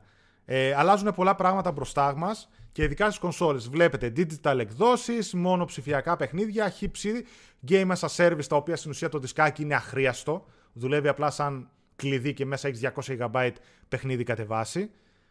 Οπότε όλα αυτά αλλάζουν το gaming σκηνικό. Το θέμα τι είναι, ότι πρέπει να αλλάξουν και τα ψηφιακά παιχνίδια. Και τι εννοώ; Τα retail παιχνίδια μπορούμε να τα αγοράσουμε, μπορούμε να τα δωρήσουμε, μπορούμε να τα ανταλλάξουμε, μπορούμε να τα πουλήσουμε, έχει ύψη λόγους. Θα πρέπει να δοθούν δικαιώματα και στην Ευρωπαϊκή Ένωση εν μέρει υπάρχουν αυτά και στα ψηφιακά παιχνίδια. Τι εννοώ, να μπουν όρια, όρια για refund στα ψηφιακά παιχνίδια, να μπουν η δυνατότητα να κάνουμε δωρεά gift τα ψηφιακά παιχνίδια, να μπουν ίσως, αν και είναι αυτό δύσκολο, αλλά ίσως και με κάποιο τρόπο, να βρεθεί τρόπος να μεταπουλούνται. Sorry, μισό λεπτό. Με ναι. έχει πεθάνει ο αέρας, μισό. Ναι, ναι, κάνει τη δουλειά ε, να μεταπουλούνται ακόμα και τα ψηφιακά παιχνίδια για χύψη λόγους. Γιατί αυτή τη στιγμή, από τη στιγμή που γίνεται τέτοια αλλαγή στο σκηνικό, δεν μπορούν να χαθούν όλα αυτά τα δικαιώματα που είχαμε εμείς για τόσα χρόνια. Τα οποία ναι, δεν βολεύουν τις εταιρείες, αλλά κάτι πρέπει να δώσουν και αυτές. Δεν γίνεται. Δηλαδή, και αύριο μεθαύριο γίνεται μια αλλαγή στο digital σκηνικό και καταργούνται οι εκτόσει. Οι ψηφιακές. Α πούμε έτσι. σω το βγάζει μετά από δύο χρόνια. Δηλαδή, τι θα σε μας ξαναγκάσει όλους να δίνουμε 60 με το έτσι θέλω, γιατί είναι μονοπόλιο πλέον το store ή το Xbox Store ή το Hips ή Steam. Καταλαβαίνετε λίγο τι θέλω να πω, ότι θα πρέπει όλα αυτά λίγο να δουλευτούν πάρα πολύ πριν αρχίσει όλο αυτό να γίνεται τόσο σταθερό σκηνικό με το digital. Για να δω. Πότε είναι τα holidays για εμάς. Γενικότερα το holidays που λένε παιδιά να ξέρετε είναι Οκτώβρη με Δεκέμβρη. Αλλά συνήθως. Το αμερικάνικο. Το αμερικάνικο. Αλλά συνήθως κυκλοφορούν εκεί, εννοούν την, μετά την ημέρα ευχαριστειών και μεταξύ Χριστουγέννων και τέτοια. Ε, όταν λένε holidays, εννοούν μέσα Νοεμβρίου ρεαλιστικά με τέλη, αρχές Δεκεμβρίου, κάπου εκεί να περιμένει τις κονσόλες. Δηλαδή μετά τις 15 Νοεμβρίου, μεταξύ 15 και 15 Δεκεμβρίου. Κάπου εκεί. Για να δω. Το digital 480 ευρώ και το άλλο PS5 λέει το βασικό το βλέπω ζήσει 550. Θα μπορούσε όντως. Το The Last of Us Part 2 όταν τελειώνει το story μετά ξεκινάει όπως το πρώτο. Ή μπορείς να κάνεις βόλτες στην περιοχές. Έχει New Game Plus. Οπότε κρατάς ότι έχεις ξεκλειδώσει και παίζεις άμα θες σε άλλη δυσκολία. Ή αλλιώς έχει τα λεγόμενα encounters τα οποία σε βάζει και παίζεις πίστες όπου είχε κάποιες μάχες. Α το πούμε έτσι. 4K60 ε, βλέπω που παίζει και γενικότερα υπάρχει μια τάση του πάλι δεν θα δούμε 60 FPS ή το ένα ή το άλλο. Παιδιά το ξαναλέω, η φιλοσοφία, δεν θέλω να το πω το φιλοσοφία, έτσι όπως έχουν συνηθίσει αυτό που θέλουν οι console gamers είναι διαφορετική από τους πισάδες. Οι console gamers ζητάνε το eye candy. Οπότε οι developers έχουν συνηθίσει κάθε επόμενο παιχνίδι που βγάζουν, ό,τι πόρους έχουν στη διάθεσή τους, να τους πετάνε για να κάνουν καλύτερα τα γραφικά. Με αποτέλεσμα να θυσιάζουν το frame rate. Γιατί ξέρουν ότι θα βγουν πάλι τα Digital Foundry το ένα το άλλο ή εμείς και θα πούμε τι γραφικάρες είναι αυτές κτλ. Οπότε βλέπουν ότι και αυτό δεν ενοχλεί τους περισσότερους και έτσι πουλάνε καλύτερα. Δυστυχώς ή ευτυχώς αυτό υπάρχει στα console gaming εδώ και χρόνια. Ό,τι και να τους δώσεις, στην πλειοψηφία των περιπτώσεων θα πετάξουν όλους τους πόρου για να σου κάνουν ό,τι πιο φωτορεαλιστικό ή ό,τι πιο super duper έχεις δει. Από εκεί και πέρα οι κονσόλες αυτές που θα βγουν έχουν τεράστια διαφορά δύναμης σε σχέση με τις προηγούμενες. Οπότε σίγουρα σε πολλά παιχνίδια θα δούμε και 60 FPS ή θα δούμε τουλάχιστον στα περισσότερα να υπάρχει μια επιλογή 4K, 4K60, 2K60 ή 4K30, κάτι τέτοιο. Κάπως έτσι ας πούμε το κόβω. Δεν είναι θέμα τόσο... Εντάξει, είναι και η αρχή. Ξέρεις τι, αργότερα μπορεί να αλλάξει όλη η φάση. Δηλαδή, ας μην το κρίνουμε στον πρώτο χρόνο. Να, να αφήσουν την, πρώτη, την, την τωρινή γενιά Μμ. και να το κρίνουμε τότε. Γιατί εντάξει, το κρατάει και πίσω η τωρινή γενιά, το ξέρουμε αυτό. Σίγουρα. Σίγουρα. Δηλαδή τώρα το Assassin's Creed προφανώς κρατιέται πίσω και τρέχει στα 30 FPS. Αλλά θεωρώ ότι δεν θα είναι το στάνταρ το 4K60. Κατάλαβες; Θεωρώ ότι πάλι πολλά παιχνίδια και τα AAA παιχνίδια συγκεκριμένα που θα βγαίνουν με τούμπανο γραφικά θα τρέχουν 30. Γιατί θα ρίχνουν στα γραφικά ό,τι πόρους έχουν. Από εκεί και πέρα, σίγουρα θεωρώ ότι θα δούμε περισσότερα παιχνίδια 4K60 από ό,τι βλέπαμε μέχρι τώρα, έτσι. Δηλαδή, τι να πω, να πω ένα παράδειγμα. Είδαμε 4K60 στο Gears of War 5, στο Xbox uh, One X. Ναι, αλλά για να τα βγάλουν τα εκείνα τα 60 FPS, ε, είχαν αφαιρέσει όλα τα physics. Έβαλε στο Gear of War 2 το 3, ας πούμε, και είχε καλύτερα physics από το 5. Καταλαβαίνετε τι θέλω να πω, ότι κάνανε κάποιες άλλες θυσίες για να δώσουν τα 60 FPS με αυτά τα Ε, γραφικά. ναι, αλλά πλέον οι πόροι θα έπρεπε να είναι αρκετοί, ρε παιδί μου, για να τα υποστηρίζουν και τα δύο. Πάλι Μιλάμε ξε... για πολύ πιο δυνατές κονσόλες. Ναι, αλλά θα σου κάνουν καλύτερο κόσμο, μεγαλύτερο, πιο λεπτομερέστατο. Ε, θα σου δώσουν περισσότερα πράγματα στην οθόνη. Εντάξει, ας μου δώσουν αυτά και Κατάλαβες. το συζητάμε Ναι, μετά, τέλος όχι. πάντων. Εντάξει, ναι, θέλω να το πω έτσι αυτό το θεωρητικό ρε παιδί μου που υπάρχει. Ναι, οκ. Του, του, του, του, λοιπόν. Τα digital games του PS4, ναι, θα μπορούμε να τα παίξουμε στο PlayStation 5. Ο λογαριασμός, παιδιά, απλά θα κάνετε login στο PS5 και ό,τι PS4 παιχνίδια έχετε θα μπορείτε να τα τρέξετε και εκεί. Είτε είναι ψηφιακά, είτε είναι δισκάκι. Είναι όντως διπλάσιο σε διάρκεια από το πρώτο, το The Last of Us. Το The Last of Us, παιδιά, παίζει 21 με 25 ώρες από ό,τι έχω δει. Εγώ το έκανα 21 κάτι. Νομίζω και εσύ τόσο το έκανες. 21 ώρες. Σε μία, Ναι. σε δύο. Και από ό,τι είδα κάποιοι άλλοι, άντε max να σου παίξει 25 στο μέσο επίπεδο δυσκολίας. Οπότε καταλαβαίνετε, αν βάζετε επίπεδο δυσκολίας θα πάει παραπάνω. Για να δω. Το Lockhart, άμα βγει στα 350 με Game Pass, θα είναι πολύ τίμια επιλογή. Πιστεύω αυτό θέλει να κυνηγήσει η Microsoft. Ένα Lockhart, ένα ωραίο συστηματάκι καλό. Για αυτούς που δεν τους ενδιαφέρουν τα τούμπανο γραφικά, να μπορούν να παίξουν 5-10 παιχνίδια της επιλογής τους με χαμηλή τιμή. Θα είναι, θα είναι καλή λύση αυτή. Hungry Alligator δεν θα τα απαντήσω αυτό γιατί είναι ψηλό οκ. Ζήσει και τα 60 FPS σταθερά eye candy είναι. Συμφωνώ, απλά είπα ότι περισσότερο είναι τα γραφικά, ας πούμε, θα κοιτάξουν οι περισσότεροι gamers, έτσι. Τα 60 FPS προφανώς δεν είναι ότι... προφανώς και παίζουν καλύτερα τα παιχνίδια. Δείτε τα Uncharted Remaster που κάνω που τρέχουν στα 60. Γεια σου, Retro Mario. Πιστεύετε, παιδιά, ότι εγγυημένα 4K με 60 FPS θα δούμε στο PS5 Pro και Xbox Series X2 ή όπως αλλιώς το ονομάσουν. Δεν ξέρω, παιδιά. Πάντα θα είναι λίγο περίεργα τα πράγματα. Τι τιμή πιστεύεις θα έχει το Digital PS5, το είπαμε πριν και θα περάσουμε στα παιχνίδια για να μην καθυστερούμε. Ότι θα έχει μια διαφορά του τύπου 50 με 100 ευρώ ανάλογα πώς θέλουν να το παίξουν ε, από τη Sony σε σχέση με το βασικό. Θα είναι 4.55 το άλλο, 5.56 το άλλο. Κανείς δεν ξέρει, παιδιά. Λοιπόν, αυτό που λέει ο Στάθης, θα υπάρχουν και 4K 60 FPS, όπως το Deathloop, που είναι και μάλιστα time exclusive και launch τίτλου στο PS5 και θα τρέχει 4K 60. Το Demon Souls προσφέρει επιλογή για performance και graphics, όπως και τώρα έχουν πολλά παιχνίδια. Πάμε στα παιχνίδια. Θα θα πω ένα τελευταίο του Ανδρέα εδώ πέρα που διαβάζει. Μεγάλο θέμα λέει για όσους μπαίνουν τώρα στον κόσμο των νέων κονσολών είναι και η αγορά νέας τηλεόρασης, HDR, HDMI 2.1 και άλλα πολλά. Κάντε αν μπορείτε μια αναφορά σε αυτό το θέμα. Όντως, παιδιά, πλέον μόνο κάποια κορυφαία μοντέλα LG, αν θυμάμαι, έχουν HDMI 2.1. Δεν έχει γίνει ακόμα το στάνταρ. Το 2.1 χρειάζεται γιατί αν θέλετε να παίξετε ε, αναλύσεις μεγαλύτερες του αυτού που μπορεί να υποστήριξει το HDMI ε, 1.4, ποιο έχουμε τώρα, γιατί το HDMI 2.1 πάει μέχρι 120 fps και μέχρι 8K αναλύσεις. Και έχει και μάλιστα και variable refresh rate που είναι κάτι σαν το FreeSync της AMD και τα λοιπά. Για να τα έχετε αυτά πρέπει να έχετε καινούργια τηλεόραση με HDMI 2.1. Γιατί τέτοια έξοδο θα έχουν και οι καινούργιες κονσόλες. Οπότε ένα παιχνίδι τρέχει με πάνω από 60 fps. Στην κλασική σας τηλεόραση 4K που έχετε τώρα δεν σας νοιάζει γιατί πολύ απλά δεν θα μπορείτε να το δείτε. Εντάξει. Του, του, του, του, του. Πάμε στα παιχνίδια. Ευθυμίου Θεέ, πάρει την ΠΑΕ. Την ΠΑΕ λέει. Α, πάρει την ΠΑΕ Παναθηναϊκός ρε τώρα που την πουλάει ο άλλος. Ποιος ξέρει ποιος το γράψει αυτό τώρα. ε, πάμε παιχνίδια, ναι. Θα πάμε... τα πάμε όπως τα έδειξαν ή... Όχι, όχι. όχι. Θα τα πάμε... Κατευθείαν θα μπούμε τα μπούνια αποκλειστικά. Μετά τα υπόλοιπα third party AAA παιχνίδια και τελευταία τα indies, ρε παιδί μου. Εγώ λέω έτσι να, να, το, να το πάρουμε. Ναι, OK. Okay. okay. Λοιπόν, από πού να ξεκινήσουμε; Δεν περίμενα τίποτα ότι θα ξεκινήσει με Spider-Man η παρουσίαση.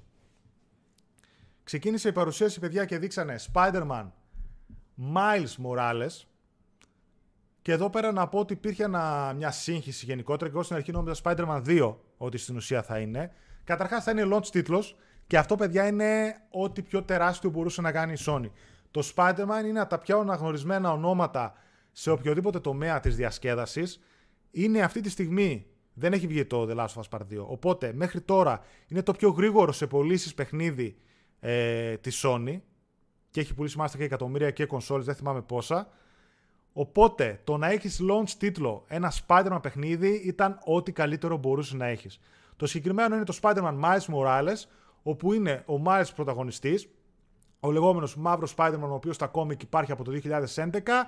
Υπήρχε και στο πρώτο παιχνίδι, στο Spider-Man του 2018, στο PlayStation 4, που παίζει κάποιο ρόλο και στο τέλος, επειδή μου, γίνεται κανονικά αυτό που γίνεται. Ο Miles Morales είναι ένας πολύ αγαπημένος Spider-Man. Έτσι, έχει αντικαταστήσει τον Peter Parker, ο οποίος βρίσκεται σε κόμμα, νομίζω, και έχει έρθει από μια άλλη διάσταση, κάπως έτσι, αν θυμάμαι καλά. Έχει κάποιες νέες ιδιότητες. Όσοι έχετε δει και το Spider-Man, το Into the Spider-Verse, θα τη δείτε και εκεί γίνεται αόρατος και έχει και ηλεκτρισμό. Και το Into the Spider-Verse είναι από τις καλύτερες ταινίες animation που μπορείτε να δείτε ποτέ. Δείτε το τώρα. Και μπορεί και καλύτερη ταινία και πιθανότατα και καλύτερη ταινία Spider-Man. Spider-Man. Κατεβάστε το όμως σε 4K να το δείτε ή αγοράσετε το Blu-ray, δεν ξέρω τι θα κάνετε. Είναι από τις πιο όμορφες σε εικόνα αλλά και σε περιεχόμενο ταινία Spider-Man που μπορείτε να δείτε. Αν όχι η καλύτερη. Οπότε να έχει νέες ιδιότητες και αυτό που θα βγάλουν παιδιά. Η ίδια ενότητα το είπε γιατί υπήρχε μια σύγχυση στην αρχή. Είναι standalone παιχνίδι. Τι Ποια Naughty Dog; Ε, η Naughty θα το βγάλει γι' αυτό. Η Insomniac. Insomniac. Η ίδια είπε ότι είναι standalone παιχνίδι που σημαίνει ότι θα πωληθεί και θα μπορεί να παιχτεί ξεχωριστά. Δεν θα χρειαστεί δηλαδή να έχετε το Spider-Man του 2018. Standalone παιχνίδι θα είναι δηλαδή στα πρότυπα του Uncharted The Lost Legacy. Πώς βγήκε το The Lost Legacy και ήταν. Πόσες ώρες ήταν, Κάνα δεκάρο. Ε, τόσο. Δεν τόσο. θυμάμαι. Τέλος πάντων ήταν λίγο πιο μικρό από το Uncharted 4. Ε, είχε πειραματιστεί κιόλας με πιο ανοιχτούς κόσμους, το οποίο το είδαμε και στο The Last of Us Part 2 μετά να προχωράει όλο αυτό. Οπότε κάπως έτσι φανταστείτε το, μία μικρότερη περιπέτεια. Δηλαδή, αν θυμάμαι καλά, το Spider-Man το πρώτο. Το πρώτο. Όταν λέω πρώτο, παιδιά, εννοώ το PlayStation 4, έτσι. Ήταν γύρω στις 20 με 25 ώρες. Ένα 20 ώρο σίγουρα μου πήρε, αν θυμάμαι καλά τόσο. Ε, αυτό πιστεύω θα είναι του στείλει κανένα δεκάωρο παιχνιδάκι, δωδεκάωρο, κάπως έτσι. Εντάξει, μια χαρά. Γιατί μια χαρά. δεν το περιμέναμε κιόλας. Δεν το περιμέναμε. δεν, είναι ότι, δεν είναι ότι δεν θα δούμε και δύο. Ε, η Insomniac νομίζω πολύ καλή κίνηση βασικά για launch. Γιατί είναι και αναγνωρίσιμος ο ήρωας όπως είπες. Και γιατί θέλω να σου πω ταυτόχρονα δεν κάνει το 2, οπότε δουλεύει και στο Ratchet που θα πούμε. Ναι. Δηλαδή το έπαιξε έξυπνα δεν κρατάει πίσω ούτε το Spider-Man ούτε το Ratchet. Τα παίζει ταυτόχρονα και τα δύο. Μεγάλη Τα μεγάλα της franchises. Η Insomniac είναι μεγάλο στούντιο, παιδιά. Έχει πάρα πολλά άτομα μέσα. Πάνω από 350 εργαζομένους, αν θυμάμαι καλά. Μπορεί να δουλέψει άνετα σε δύο παιχνίδια. Τρομερή κίνηση να έχεις στο launch τέτοια, τέτοιο παιχνίδι. Spider-Man παιχνίδι. Οπότε να ήταν εντυπωσιακό. Δεν το περίμενα. Είναι πολύ, είναι πολύ ενδιαφέρον. Ούτε εγώ το περίμενα. Είναι πολύ ενδιαφέρον. Θέλω να το δω να τρέξει PS5 αυτό. Θα, έχει, θα πάει πολύ καλά, νομίζω. Θα δείξει πολύ καλά δηλαδή. Θα είναι το real Εντάξει, αυ... Πες, συγγνώμη που σε διακόψα, πες, ε, πες. Αυτό που είπες και εσύ και να το ξαναπώ και εγώ δεν είναι για το diversity τίποτα τέτοιο καινούργιος ο μαύρος Spider-Man. Είναι Όχι, ναι. ο, Miles. Τον ξέρουμε εδώ και μια δεκαετία κοντά mm. από κόμιξ. Αυτός είναι ο Spider-Man. Ναι. Ο, ε, αυτό κάτι άλλο ήθελα να πω. Τώρα ψιλο... το ψιλοξέχασα. Τέλος πάντων, αυτά. Γενικότερα το Spider-Man είναι πολύ αναγνωρίσιμο. Ήταν ένα από τα πιο fun to play παιχνίδια που έπαιξε στο PlayStation 4. Είχε λίγο τα θεματάκια του με κάτι boss fights, με κάτι τέτοια εκεί πέρα που ήταν μέτρια. Αλλά OK, okay, είναι από τα καλύτερα launch games που μπορούσαν να βγάλουν και μάλιστα είναι πάρα πολύ προσβάσιμο και απευθύνεται σε πάρα πολύ κοινό. Ενώ όλων των ηλικιών. Είτε είναι μικρό παιδί, είχε βγει ένα βιντεάκι τη προάλλες με ένα μικρό παιδί που πρωτοπιάνει το Spider-Man όταν βγαίνει ρε παιδί μου στο παιχνίδι. Και γελούσε με την ψυχή του ρε παιδί μου. Τάσος, ευχαριστούμε πάρα πολύ, φίλε, για τον donation. Πιεσάτε και ξέρω ψωμί, λέει. Οπότε καταλαβαίνετε ότι απευθύνεται σε όλες τις ηλικίες. Από εμένα τον 35χρονο κοντά μέχρι το 15χρονο και πιο, και πιο κάτω. Και φυσικά δεν είχαμε μόνο αυτό. Για να πάω λίγο στα σχόλια να δω, μην λένε κάτι τα παιδιά. αυτό που λες Ζήση γίνεται σε άλλα universe, αυτό που έλεγα ότι έχει, είναι σε κόμμα Peter Parker και τέτοιο. Σε αυτό απλά είναι και οι δύο Spider-Man ταυτόχρονα όπως είναι και στα τελευταία comics, εννοείς στο παιχνίδι. Γιατί όντως και στο πρώτο, τέλος πάντων έτσι γίνεται. Δεν χωρίς να θέλω πω spoiler. Επίσης, θα έχει γιονισμένη η Νέα Υόρκη, λέει ο Παύλος. Νομίζω αυτό ότι θα διαδραματίζεται περίοδο Χριστουγέννων. Οπότε φαντάζεστε δηλαδή launch τίτλος Holidays 2020 και να διαδραματίσετε στη Νέα Υόρκη Χριστούγεννα. Πολύ καλό.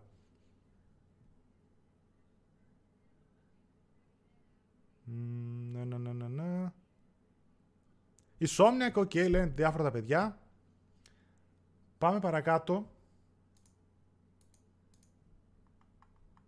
Grand Turismo. Στην Insomniac, συνεχίσουμε Insomniac. Α, να συνεχίσουμε Insomniac, σωστά. Κάτι άλλο το οποίο το ξέραμε, το περιμέναμε, ήταν σίγουρο ότι θα φανεί, το λέγαμε και στις προβλέψεις και ήρθε παιδιά και έπαθα πλάκα. Εντάξει, εγώ είμαι φαν Ratchet Clank. Ε, δεν το συζητώ. Ναι. Δηλαδή το παιχνίδι το τελευταίο που είχαν βγάλει στο PlayStation 3. Πώς λέγεται, Into the Nexus, πώς λεγότανε; Το όχι. Όχι, όχι, το Up Your Arsenal. Το τελευταίο ρε το, πώς το λέγανε τέλος πάντων. Δεν θυμάμαι, ήταν από τα αγαπημένα μου παιχνίδια, από το πιο fan to play παιχνίδια που έχω παίξει. Το Ratchet Clank επίσης το remake που βγάλανε στο 4 ήταν φανταστικό. Ε, αυτό το Rift Apart που βγάλανε η Somniac, το καινούργιο Ratchet Clank, παιδιά, που έρχεται, δείχνει φανταστικό. Λέγανε για cross-gen ότι θα ήταν το επόμενο Ratchet Clank. Προφανώς ακυρώθηκε και πήγε για μόνο PlayStation 5, από ό,τι είδα. Και μάλιστα λένε ότι κάνει χρήση, δηλαδή είναι κάτι σαν, δεν θα πω demo, δηλαδή δείχνει τις δυνατότητες του PlayStation 5 και το SSD. Όσοι είδατε το trailer, το Rift Apart, που λέγεται το καινούριο Ratchet Clank, ανοίγει διαστάσεις και περνάς από τον έναν κόσμο στον άλλον μέσα σε τύπου 1-2 δευτερόλεπτα. Δηλαδή σε φορτώνει ολόκληρο κόσμο που μέχρι τώρα θα πετούσε loading κάποιων δευτερολέπτων, στο φορτώνει πλέον στιγμιαία και περνάς διάσταση από τη μία στην άλλη σε τόσους διαφορετικούς κόσμους μαζί με του δύο πρωταγωνιστές Ratchet Clank και στο τέλος του τρέλερ καταλήγει μάλιστα και σε μια άλλη διάσταση όπου εμφανίζεται και ένας θηλυκός Lombax όπου στο lore του παιχνιδιού θεωρητικά έχουν όχι εξαφανιστεί. Βασικά έχουν πάει αλλού να ζήσουν τέλος πάντων τα Lombax. Έχουν συνέχιση συναντήσει κανένα δυο σε όλα τα ε, παιχνίδια. Αυτό το Ratchet ε, είναι πάρα πολύ εντυπωσιακό τρέιλερ. Απλά θέλω να δω πώς θα λειτουργήσει αυτό με τους ε, κόσμους. Δηλαδή είναι καταβούληση, είναι scripted ε, και παίζει σε συγκεκριμένα σημεία που πρέπει να γίνει. Αν είναι, αν είναι καταβούληση είναι εκπληκτικό. Και όντως δείχνει δυνατότητε PS5. Εκείνο που απλά έπεφτε, έπεφτε και άλλαζε, άλλαζε, άλλαζε ήταν ε, απίστευτο. Ναι. Δεν ξέρω αν μπορείς κατά βούληση δηλαδή, να ανοίγεις ένα rift και να αλλάζεις κόσμο. Πιστεύω ότι δηλαδή θα είναι ότι καταραίουν οι διαστάσεις. Οπότε κάθε λίγο και λιγάκι σε διάφορα κομμάτια της πίστας, άνοιγε ένα rift, θα βγαίναν άλλοι εχθροί ή μέσα από αυτό μπορούσε να αλλάξει κόσμο. Τώρα το πώς θα το παίξουν και πώς θα είναι στο χέρι του κόσμου όλο αυτό ή θα είναι scripted, μένει να δούμε. Αλλά τα γραφικά φανόταν φανταστικά. Μιλήσανε για ray tracing uh, και στο Glank πάνω όλες τις uh, τέτοιες που έχει στο μεταλλικό του κορμί. Τις, uh, τις αντανακλάσεις, παιδί μου. Fatal Pleasures, ευχαριστούμε πάρα πολύ για το donation, φίλε μου. Και είναι φανταστικό το πόσα πράγματα γίνονται στην οθόνη. Όταν ναι. έδειξαν το καθαρό gameplay. Mm. Αυτό είναι η φακελάκι, λέει για να μου στείλετε το The Last of Us. το τελευταίο donation. Ε, gameplay ευτυχώς δείξανε σε πολλά. Νομίζω ότι πήρανε μαθήματα σε σχέση με αυτό που έκανε η Microsoft. Το gameplay φαίνεται εντυπωσιακό. Είναι ίδιο με αυτό που είδαμε στα προηγούμενα παιχνίδια. Συν επί πόσο ξέρω εγώ οι εχθροί και όλα αυτά που βλέπεις στην οθόνη σου. Στην οθόνη, κατά τη διάρκεια του Ratchet Clank, γινόταν χαμός. Εχθροί, καταστροφές, τα πάντα χίλια δυο ήμουν ε, πολύ εντυπωσιασμένος από το Ratchet Clank. Πραγματικά. Grand Turismo 7. Άλλο ένα παιχνίδι που για μένα μου έριξε το σαγόνι, παιδιά. Το περιμέναμε, είχε γίνει ένα leak βέβαια τελευταία με το logo του κτλ. Βγήκαν όλοι είπαν Α, όχι, είναι δοκιμαστικό. Μπαρούφες. Φυσικά και έρχεται το GTA 7. GTA 7. Έχουμε ακόμα για το GTA 7. GT 7. Το GT 7, το Grand Turismo 7. Το οποίο μάλιστα μου άρεσε πολύ. Πήγε όπως τα προηγούμενα με το χάρτη που έχεις όπου πας να αναλάβεις αποστολές, πας στο dealership, πας εδώ να κάνεις tuning το αυτοκίνητό σου και το, ή στο home κτλ. Ήταν έτσι πολύ καλό. Το γενικότερα το GT Sports που είχε βγει ήταν περισσότερο για τα e-sports. Αυτό είναι το κανονικό του Gran Turismo. Γι' αυτό πήρε και το νούμεράκι πίσω το 7. Γραφικά δείχνουν απίστευτα. Δεν ξέρω αν θα βάλουν παιδιά πάλι. Αν δεν θα βάλουν πάλι damage όπως δεν βάζουν ποτέ και ελπίζουν να έχουν και άλλα καιρικά φαινόμενα και όχι μόνο ήλιο. Αλλά το παιχνίδι δείχνει φανταστικό. Κάποια screenshots, καλά και το trailer βέβαια με το ray tracing και τα λοιπά δείχνει ίσως ό,τι πιο όμορφο θα δούμε τουλάχιστον για την πρώτη φουρνιά στο PlayStation 5. Ήχο gameplay αυτά μου θυμίζουν πολύ τα κλασικά Gran Turismo. Πιστεύω και μακάρι να είναι αυτό το Gran Turismo που περιμέναμε να δούμε στο PlayStation 4 και δεν είδαμε. Όλο αυτό με το τύπου story mode ή όλο αυτό που ζήσαμε σε προηγούμενα PlayStation. Εντάξει, εγώ δεν έχω πολλά να πω για τον Gran Turismo. Story mode δεν θα έχει ε, κανονικά, campaign ναι, ναι. Έχει missions και τέτοια. Ε, ναι, είναι, είναι πολύ όμορφο και αξίζει να δείτε το, τα 4K trailers που κυκλοφόρησαν μετά από τη ναι. Sony. Ναι, ναι, ναι. στο event ε, αρκετά παιχνίδια λίγο τα υποτιμάει. Ναι, 1080p 30 ήταν και μάλιστα επειδή είναι και streaming και ήταν πάντα έπεφτε. Ναι, αυτό. Το, Ratchet είναι πάρα πολύ ωραίο. Stats λέει, το Ratchet λέει σύμφωνα με το Digital Foundry τρέχει native 4K. Εντάξει, θεωρώ ότι το native 4K όσο να είναι δεν μπορεί, θα είναι στάνταρ στα περισσότερα παιχνίδια, yeah. θεωρώ. Τουλάχιστον 4K 30 FPS, έτσι. Πάρα πολύ καλό το Gran Turismo 7. Δηλαδή, νομίζω ότι θα τρελάνει κόσμο. Πάω παρακάτω. Returnal. Housemark. Άλλο ένα αποκλειστικό. Πολύ ενδιαφέρον. Η Housemark γενικότερα ακούγεται όπως και για Sumo Digital βέβαια άκουσα ότι έχουν εξαγοραστεί από Sony. Δεν είχαμε καμιά ανακοίνωση, δεν ξέρω αν το κρατάνε ή απλά δεν ισχύει η φήμη. Η Housemark γενικότερα είναι πολύ κοντά στη Sony, σαν second party studio θα έλεγα. Είχαν βγάλει το Resogun στο launch του PlayStation 4 και είχε δοθεί μαζί με το PS Plus τότε τον πρώτο μήνα του PlayStation 4. Τώρα βγάζουν το μεγαλύτερο τους παιχνίδι. Returnal από τη Housemark, το οποίο πρόκειται να κυκλοφορήσει αποκλειστικά στο PlayStation 5. Action Third Person Shooter, όπου στην ουσία είσαι μέσα σε ένα. είναι sci-fi φυσικά, με μια γυναίκα πρωταγωνίστρια η οποία πεθαίνει και ξαναζεί τα ίδια πράγματα. Και προσπαθείς στην ουσία να σπάσεις σε αυτόν τον κύκλο, αυτό το loop που υπάρχει του θανάτου και που ξαναζείς τα, τα ίδια και τα ίδια πράγματα. Το θεωρώ πολύ δυνατό. Τα γραφικά του ήδη από τα πρόσωπα και τα λοιπά φανήκανε super duper. Δεν ξέρω, έχεις να πεις εσύ κάτι; Ήταν πάρα πολύ ενδιαφέρον. Ε, γενικά πάρα πολύ όμορφο, πολύ ωραίο αποκλειστικό που δεν το περιμέναμε. Αν και κάτι είχες πει εσύ για Housemark πριν, το, πριν αρχίσουμε και που, αράζαν, που καθόμασταν με παιδιά του joystick τέλος πάντων στο pre-show, εν πάση περιπτώσει. Ε, δεν, γενικά με τη Housemarque δεν νομίζω ότι έχω ιδιαίτερη επαφή, αλλά το συγκεκριμένο με έπεισε. Πολύ ωραίο concept φαίνεται να είναι. Εντάξει, δεν είδαμε και τόσα για το συγκεκριμένο. OK, okay, είναι ακόμα αποκλειστικό.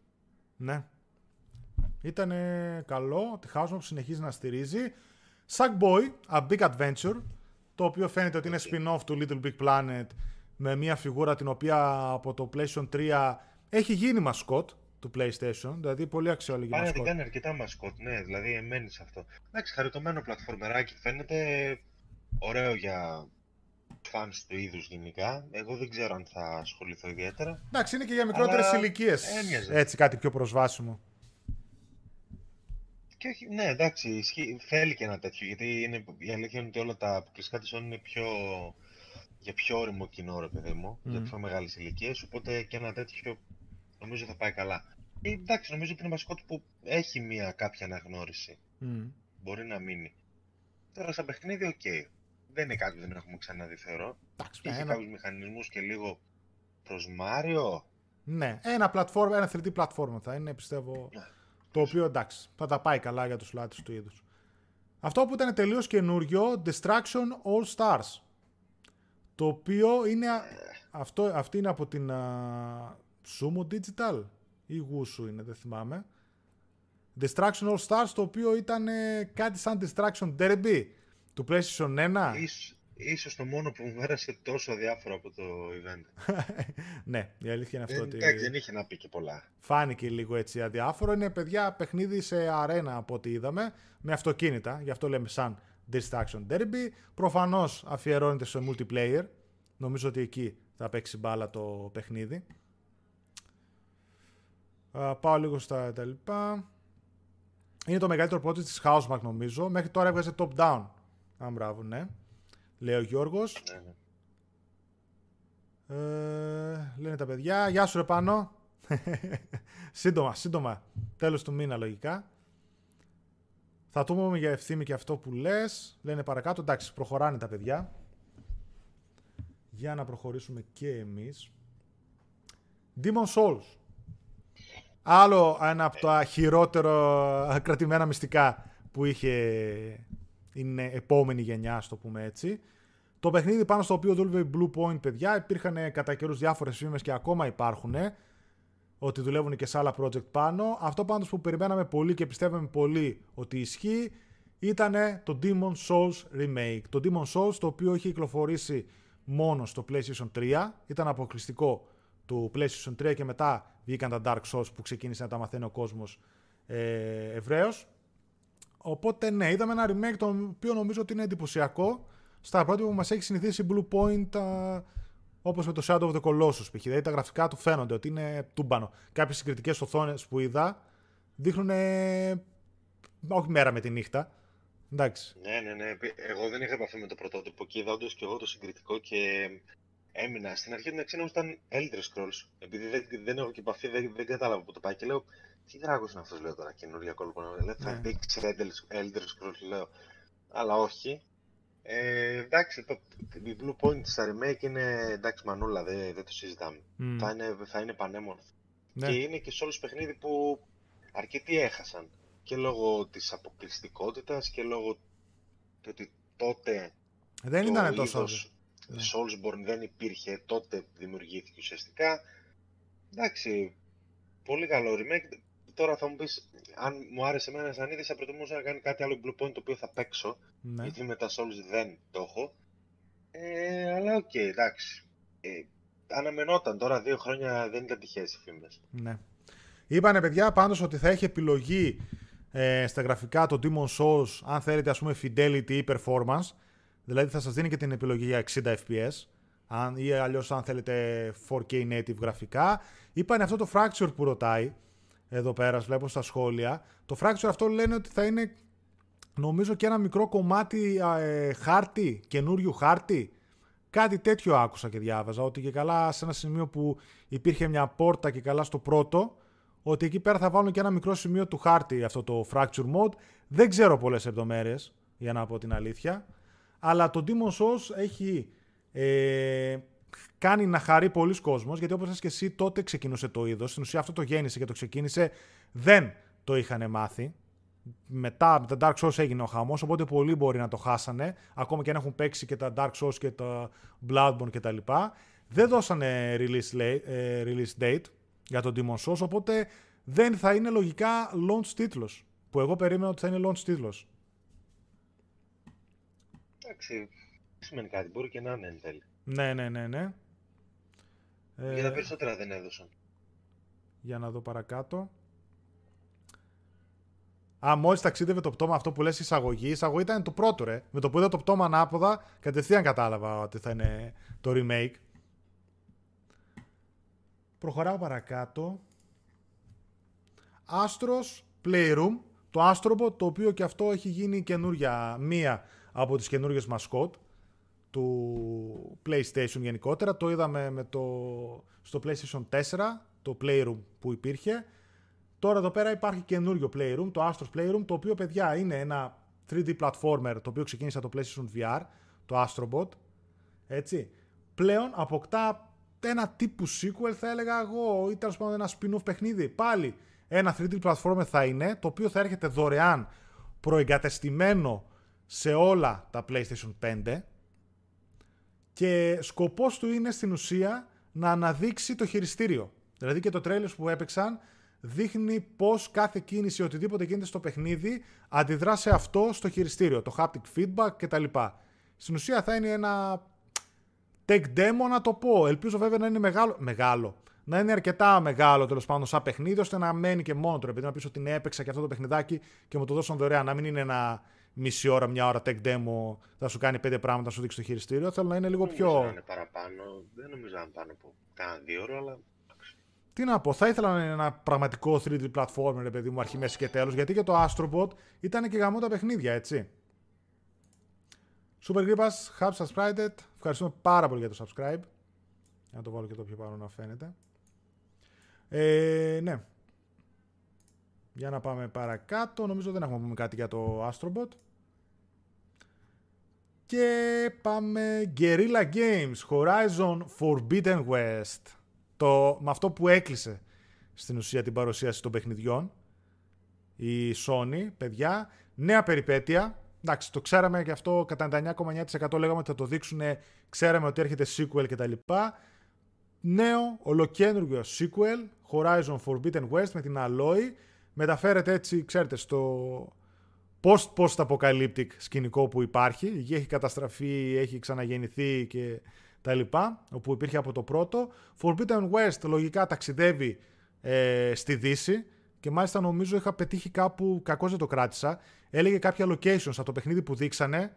Ε, ποια locations είναι ρε παιδί μου στο παιχνίδι, νομίζω είχε Σαν Φραντζίσκο.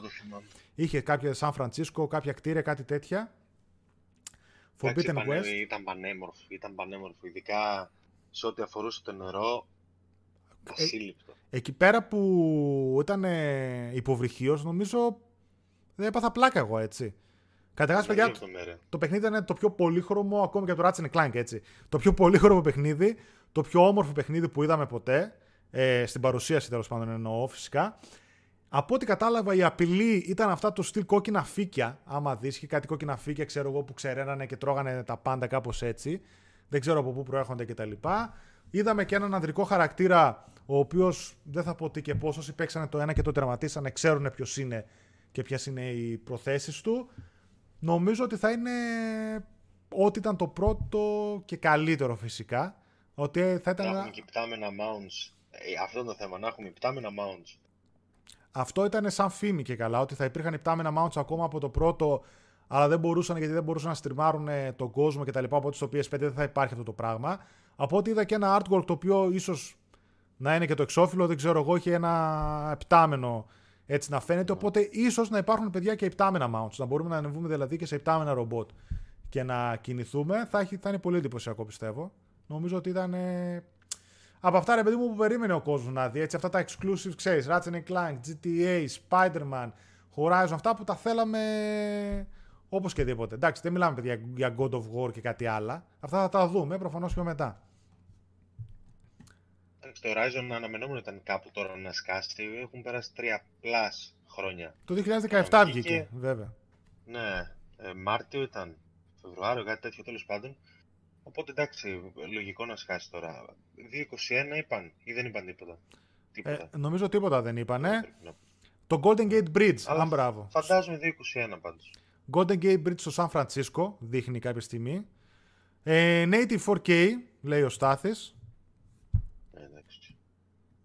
Μάλλον 30 βέβαια, κάτι είδα για 30 αυτό, δεν ξέρω αν θα έχει ε, accessibility για 1080-60, αλλά ναι. νομίζω 4K 30 θα παίξει αυτό. Mm. Ζήση λέει θα είναι μαζί με το PS5 Insomnia, Guerrilla Spider-Man και Horizon Zero Dawn αντίστοιχα στο launch.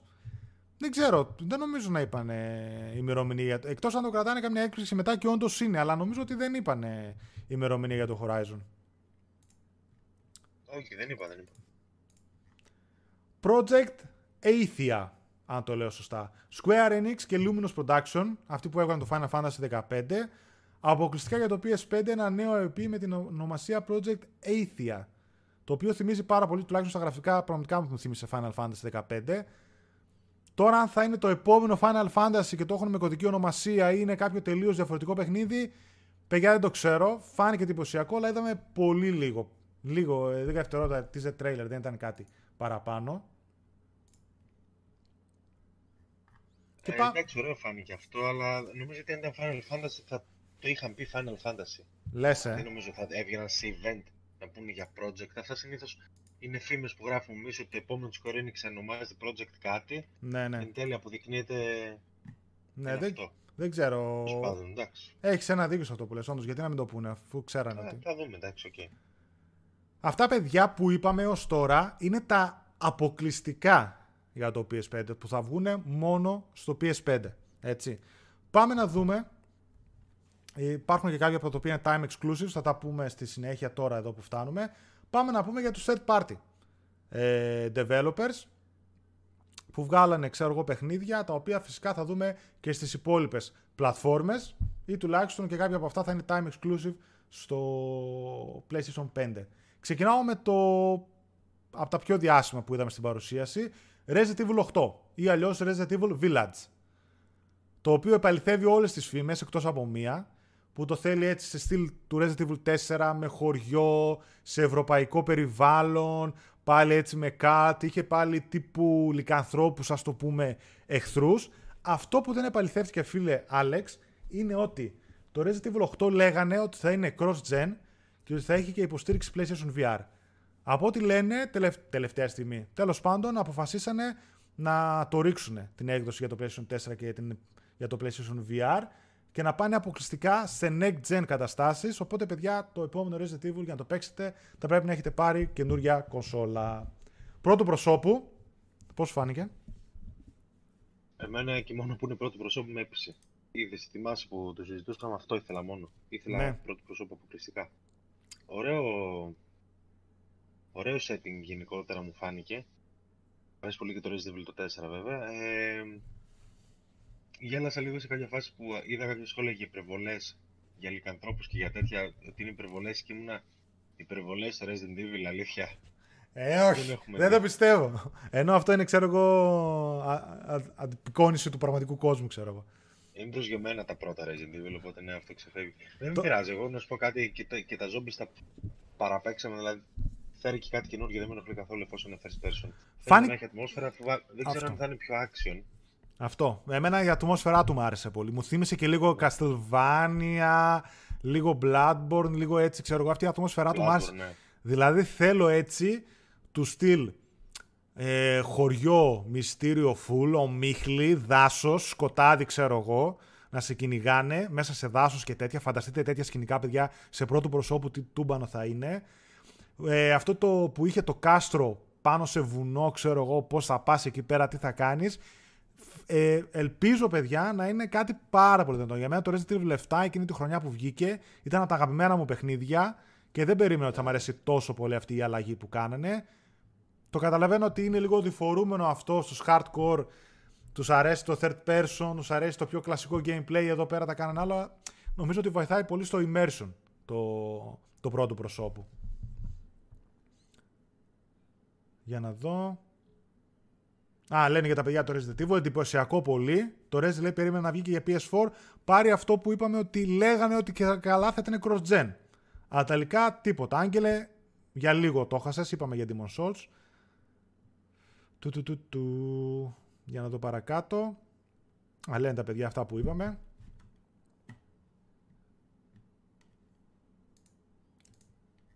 Resident Evil, Hitman 3, το οποίο και αυτό ακουγόταν ότι πριν φύγουμε, να πούμε για το Resident Evil ότι είδαμε και τον 15ο Chris. Α, ναι, ρε. Καλά. Redesign στο redesign στο redesign. Και ήθελα να σου πω πώς τον έκοψες. Πένα χτυπάει πρωτενη full, έτσι, δεν είναι τέτοιο.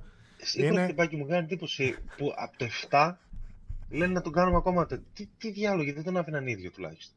Έχει αλλάξει 20 φορές. Δεν ξέρω. Και το δείχνει εκεί πέρα σε μια κρίσιμη σκηνή έτσι που εμφανίζεται και ξαφνικά ξεκινάει πυροβολά εκεί πέρα. Δεν, δεν θα πω τώρα ποιον χαρακτήρα φαίνεται να πυροβολάει και τι και πώς. Ναι, το, το story γενικότερα συνεχίζεται από το 7, παιδιά, να ξέρετε, όσοι το ναι. έχετε παίξει. Οπότε, ναι. Αλλά ναι, ήταν απλά ένας τείχος, ένας ογκόλυθο, ξέρω εγώ, περπατούσε. Ναι, πλακώθηκε η γυμναστική, ξέρω εγώ. Και Πάμε εκεί πέρα να μπορώ να πνίξω έτσι. Ένα λικάνθρωπο με τα χέρια, ρε παιδί μου, προφανώς. Ο Κρι. Κάτι πρωταγωνιστής θα, θα είναι ο Ήθαν ο Ethan θα είναι πρωταγωνιστής, αν και άκουσα και κάτι ότι μπορεί να παίζουν και τους στυλ δύο-τρει πρωταγωνιστές.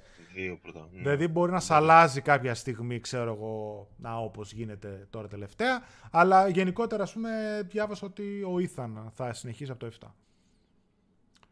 Hitman 3 επιστρέφει Ιανουάριο του 2021. Cross-gen τίτλος για PS4 και για PlayStation 5. Εντυπωσιακό φάνηκε και βγαίνει και νωρίς και για τις επόμενες κονσόλες. Οπότε θα είναι και ένας καινούριος τίτλος για όσων πάρουν ε, μια κονσόλα καινούρια, ρε παιδί μου. Θα είναι κοντά στο release.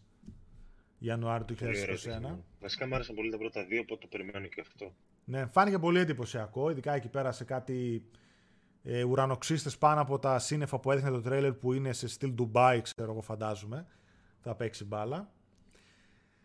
Και, και κάνουν πολύ ωραία, ήταν πολύ ωραίο και το cutscene εκεί στο, στο δάσος. Ναι, ναι, ναι. Για να πάω στα σχόλια πριν πάω στο παρακάτω. Α, λένε αυτό που είπαμε για τους πρωταγωνιστές. OK, okay, τους προλάβαμε.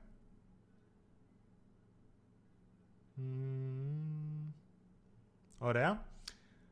Πάω παρακάτω σε ένα παιχνίδι το οποίο έγινε πλέον διφορούμενο. Μιλάω παιδιά για το Ghostwire Tokyo από την Tango Game Works και την ομάδα του Shinji Mikami οι οποίοι μας δώσανε η εταιρεία τα The Evil Within 1 και 2 Next Gen Action Adventure παιχνίδι το οποίο θα είναι μάλιστα και console exclusive του PS5. Τι εννοώ, θα έχει δηλαδή χρονική αποκλειστικότητα στο PlayStation 5 και επανέρχομαι εδώ πάλι στη συνέντευξη που είδα του Global Marketing Manager ο οποίος ο ίδιος είπε ότι πολλές από τις χρονικές αποκλειστικότητες του PS5 είναι είτε για λίγους μήνες είτε για κάποια χρόνια. Οπότε ναι, κάποια παιχνίδια μπορεί να είναι του στυλ αποκλειστικά για 3-6 μήνες, κάποια παιχνίδια μπορεί να είναι για ένα-δύο χρόνια, κάτι που έχουμε δει και στο PlayStation 4 να συμβαίνει. Το Ghostwire Tokyo είναι ε, time exclusive για το PS5. Περιμέναμε όλοι ένα horror παιχνίδι θα το έλεγα, survival τύπου παιχνίδι με φαντάσματα και έτσι. Ας το πούμε από το πρώτο τρέλερ που είδαμε. Αυτό που είδαμε ήταν κάτι στο στυλ uh, Dishonored, θα το πω εγώ. Αυτό που είδαμε ήταν λες και παίζει παιχνίδι VR βασικά. Ναι. Action Adventure στο στυλ του Dishonored. Κανονικά από ό,τι είδα, όσοι προσέξατε παιδιά, ο χαρακτήρας έχει κάποιες ικανότητες εκεί πέρα και με διάφορες κινήσεις των χεριών του, ξέρω εγώ, ε, εκτελεί τα μαγικά, ας το πω έτσι. Από ό,τι διάβασα, νομίζω οι κινήσεις βασίζονται και σε ένα μάγκα, νομίζω το οποίο δεν έχω καμία επαφή, αλλά όπως και να έχει, αν δείτε το τρέιλερ, κάνει κάποιες κινήσεις κάθε φορά ο χαρακτήρας και εξαπολύει κάποιες επιθέσεις. Τελείως διαφορετικό στυλ γραφικών από ό,τι περιμέναμε, τελείως διαφορετικό ύφος γενικότερα το παιχνιδιού από ό,τι περιμέναμε. Οπότε λίγο άφησε μια ξινή γεύση στο στόμα. Εικαστικό λίγο. Περίεργο και το εικαστικό. Ναι. ναι. Ενδιαφέρον δεν μπορώ να πω ότι. Έχει συμμετοχή Μικάμι βέβαια, οπότε OK. Okay. Ευκαιρία θα δοθεί. Δεν μπορώ να πω ότι δεν θέλω να το δοκιμάσω. Απλά δεν είναι ότι. Δεν είναι αυτό που περίμενα. Δεν ξέρω. Περίμενα κάτι αυτό όπως είπα στην αρχή. Yeah. Ναι, ναι. Horror, survival, κάτι τέτοιο. Και από ό,τι είδα τα παιδιά σου στα σχόλια και θα ξαναπάω τώρα στα σχόλια. Και αυτά πάνω κάτω το ίδιο πιστεύανε. Ε, για να δω παρακάτω. Αν λένε κάτι τα παιδιά. Ναι, και εγώ λέει περίμενα τον Ghost War πιο ψαχμένο, αλλά δεν μου άρεσε πολύ. Ναρούτο λέει θύμιζαν οι κινήσεις. Γενικότερα είναι περιορισμένο, φαντάζομαι αυτό από διάφορα άνιμε και μάγκα έτσι εκεί πέρα στις επιθέσεις. Χωρίς να είμαι σχετικός. Είμαι τελείως άσχετος. Αλλά ναι, λίγο κάπως ήταν αυτό. Συνεχίζω με τα παιχνίδια. Godfall, άλλο ένα time exclusive για το PS5. Γενικότερα έχει παιδιά αρκετά time exclusive το PS5. Όπως και, η Sony, ε, όπως και η Microsoft είχε κάποια καλά time exclusive.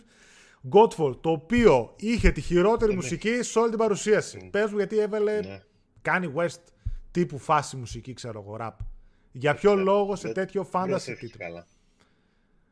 Ε, Λες και έβλεπα NBA 2K, ξέρω εγώ που βάζει συνήθως τέτοια τραγούδια. Τέλος πάντων, console exclusive, το Godfall, παιδιά, το έχουμε ξαναδεί. Ήταν τα πρώτα που ανακοινώθηκαν παιχνίδια για το PS5. Είναι arena φάση τίτλος. Action, hack and slash παιχνίδι με λουτάρισμα κτλ.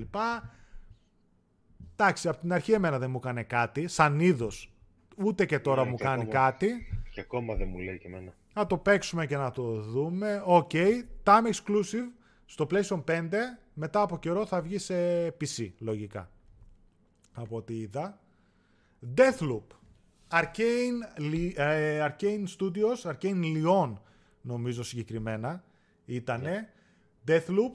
Ε, time exclusive στο PlayStation 5 παιδιά επίσης, δηλαδή για κάποιους μήνες ή και κάποιο χρόνο, δεν ξέρω πόσο θα είναι, θα είναι αποκλειστικό στο PS5 ενδιαφέρον τίτλος από το πρώτο teaser trailer που είχαμε δει στην περσινή E3.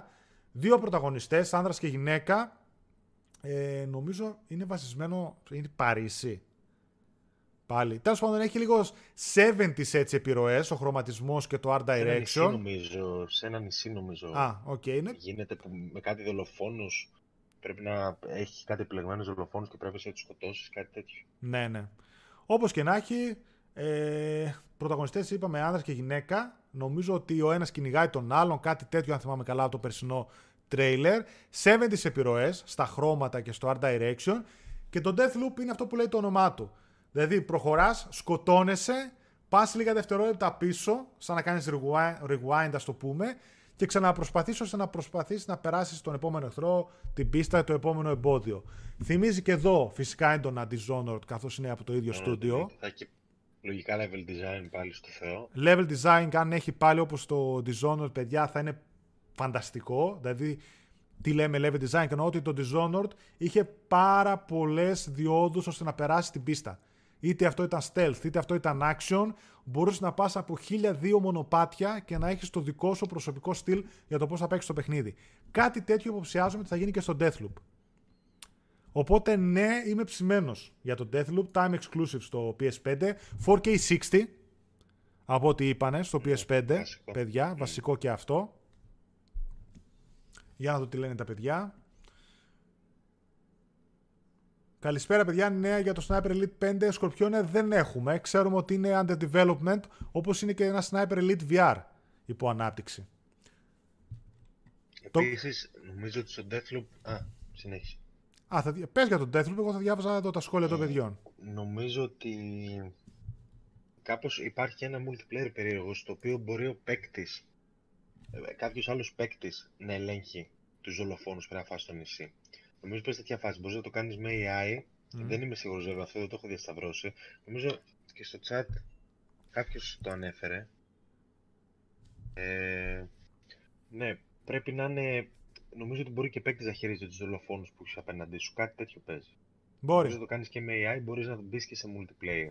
Ε, μπορεί. Με λίγο περίεργο multiplayer, όχι PvP καθαρά. Κατάλαβα. Σαν το τελευταίο έτσι που είναι της μόδας, όπως γίνεται και στο Resistance, στο Resident Evil 3. Παιδιά, το Ghost Guard ε, έφυγε η, η Kumi Nakamura, πήγε Capcom. Οπότε πρέπει να άλλαξε και στυλ, μπορεί. Το trailer που δείξανε στο event είναι ότι χειρότερο δείτε το χθεσινό gameplay που δείξανε στο PC Game Show, λέει ο Αλέξης. Οπότε ναι, μπορεί να το δω από εκεί.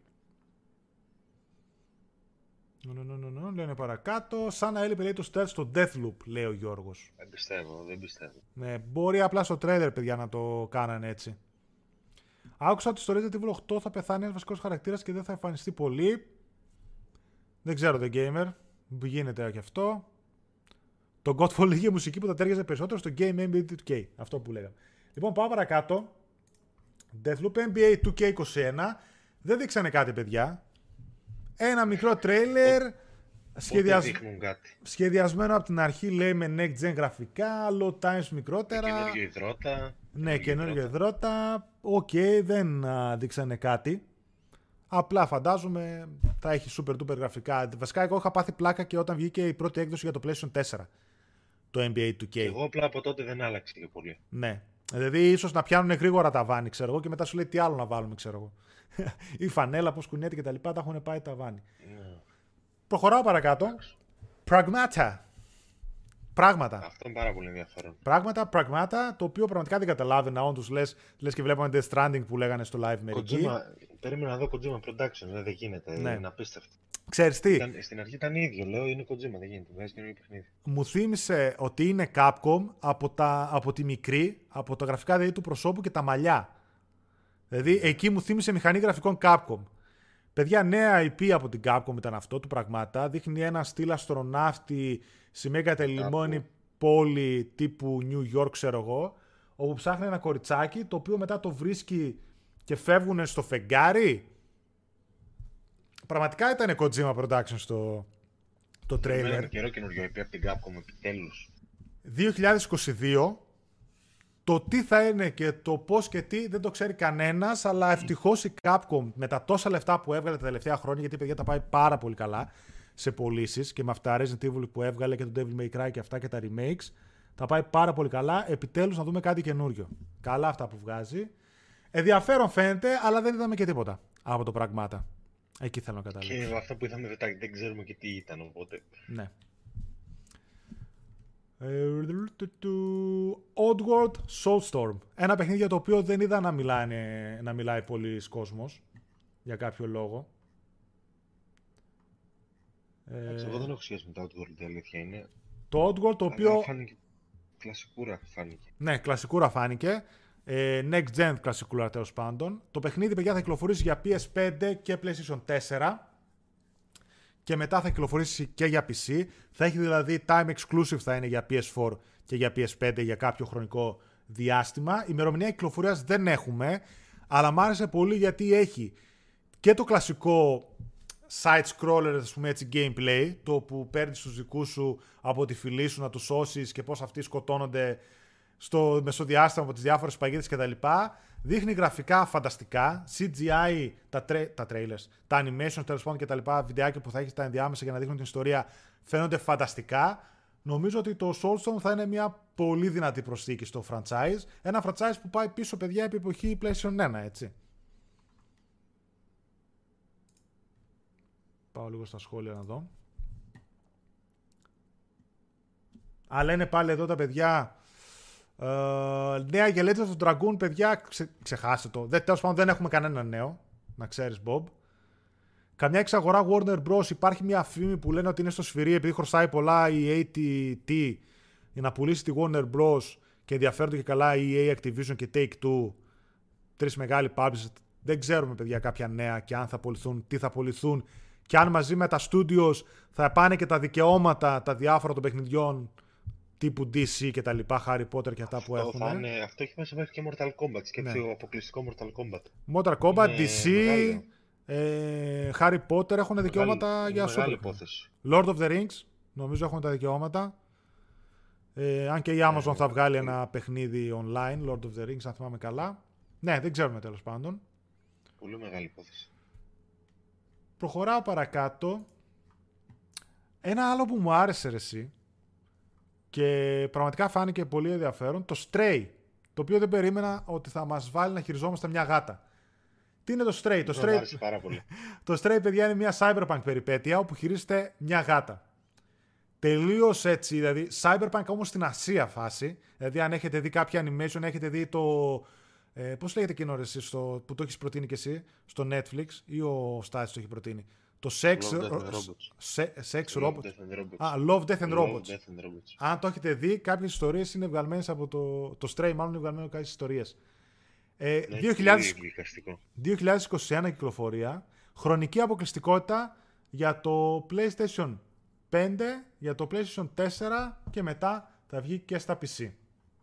Απορώ τι ακριβώς θα κάνεις αυτό το παιχνίδι. Είμαι πολύ περίεργος να δω. Ναι, όντως. Μια, με μια γάτα. Και πάμε στην... με αυτό που ξεκίνησε η βραδιά. Έχει λίγο, λίγο ενδιαφέρον να το σχολιάσουμε. Sky, παιδιά, logo Rockstar. Και τρελαίνεται κόσμος, ρε. Λένε έσκασε GTA 6. Έσκασε GTA 6, βγάλτε σημαίες, ξέρω εγώ κτλ. Μπαμ, GTA 5. Βεβαίως. GTA, μια Γιατί- Rockstar. Γιατί, για- γιατί εντυπωσιαζόμαστε πλέον, απορώ. Πραγματικά. Μια Rockstar η οποία έβγαζε, ξέρω εγώ, τρία GTA με ιστορία κανονικά τα πάντα, ξέρω εγώ. Σε άλλες, 7 χρόνια. σε 7 χρόνια, ξέρω εγώ. Μπορεί να αλλάζαμε και γενιά και τα έβγαζε, ας πούμε, και σε αυτές τις γενιές. Και τώρα, ας πούμε, έχει ένα GTA το οποίο απλά είναι σε τρεις γενιές. Προφανώς, παιδιά, δεν καίγεται να πουλήσει το GTA 5, καίγεται να πουλήσει το GTA Online. Αυτό. Τα νέα ποια ήταν. Ότι το GTA 5 θα είναι αναβαθμισμένο και ανανεωμένο τόσο στο PS5 όσο και στο Xbox Series X. Θα κυκλοφορήσει ε, το 2021 και αυτό που ήταν ξεχωριστό ήταν ότι το GTA 5 Online θα δοθεί δωρεάν στους πρώτους τρεις μήνες κυκλοφορίας του στους κατόχους του PlayStation 5.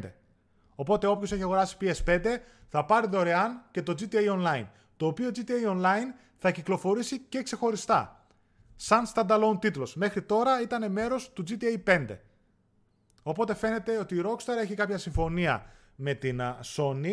Υπήρχαν κάποιες φήμες που λέγανε και για χρονική αποκλειστικότητα του GTA 6, οπότε ίσως εδώ να υπήρχε μια βάση, ότι να μιλούσαμε για τέτοιου είδους αποκλειστικότητα, να δοθεί δωρεάν το online για τρεις μήνες στους κατόχους του PlayStation 5, οπότε όσοι έχετε PlayStation 5 θα πάρετε GTA Online και Astro...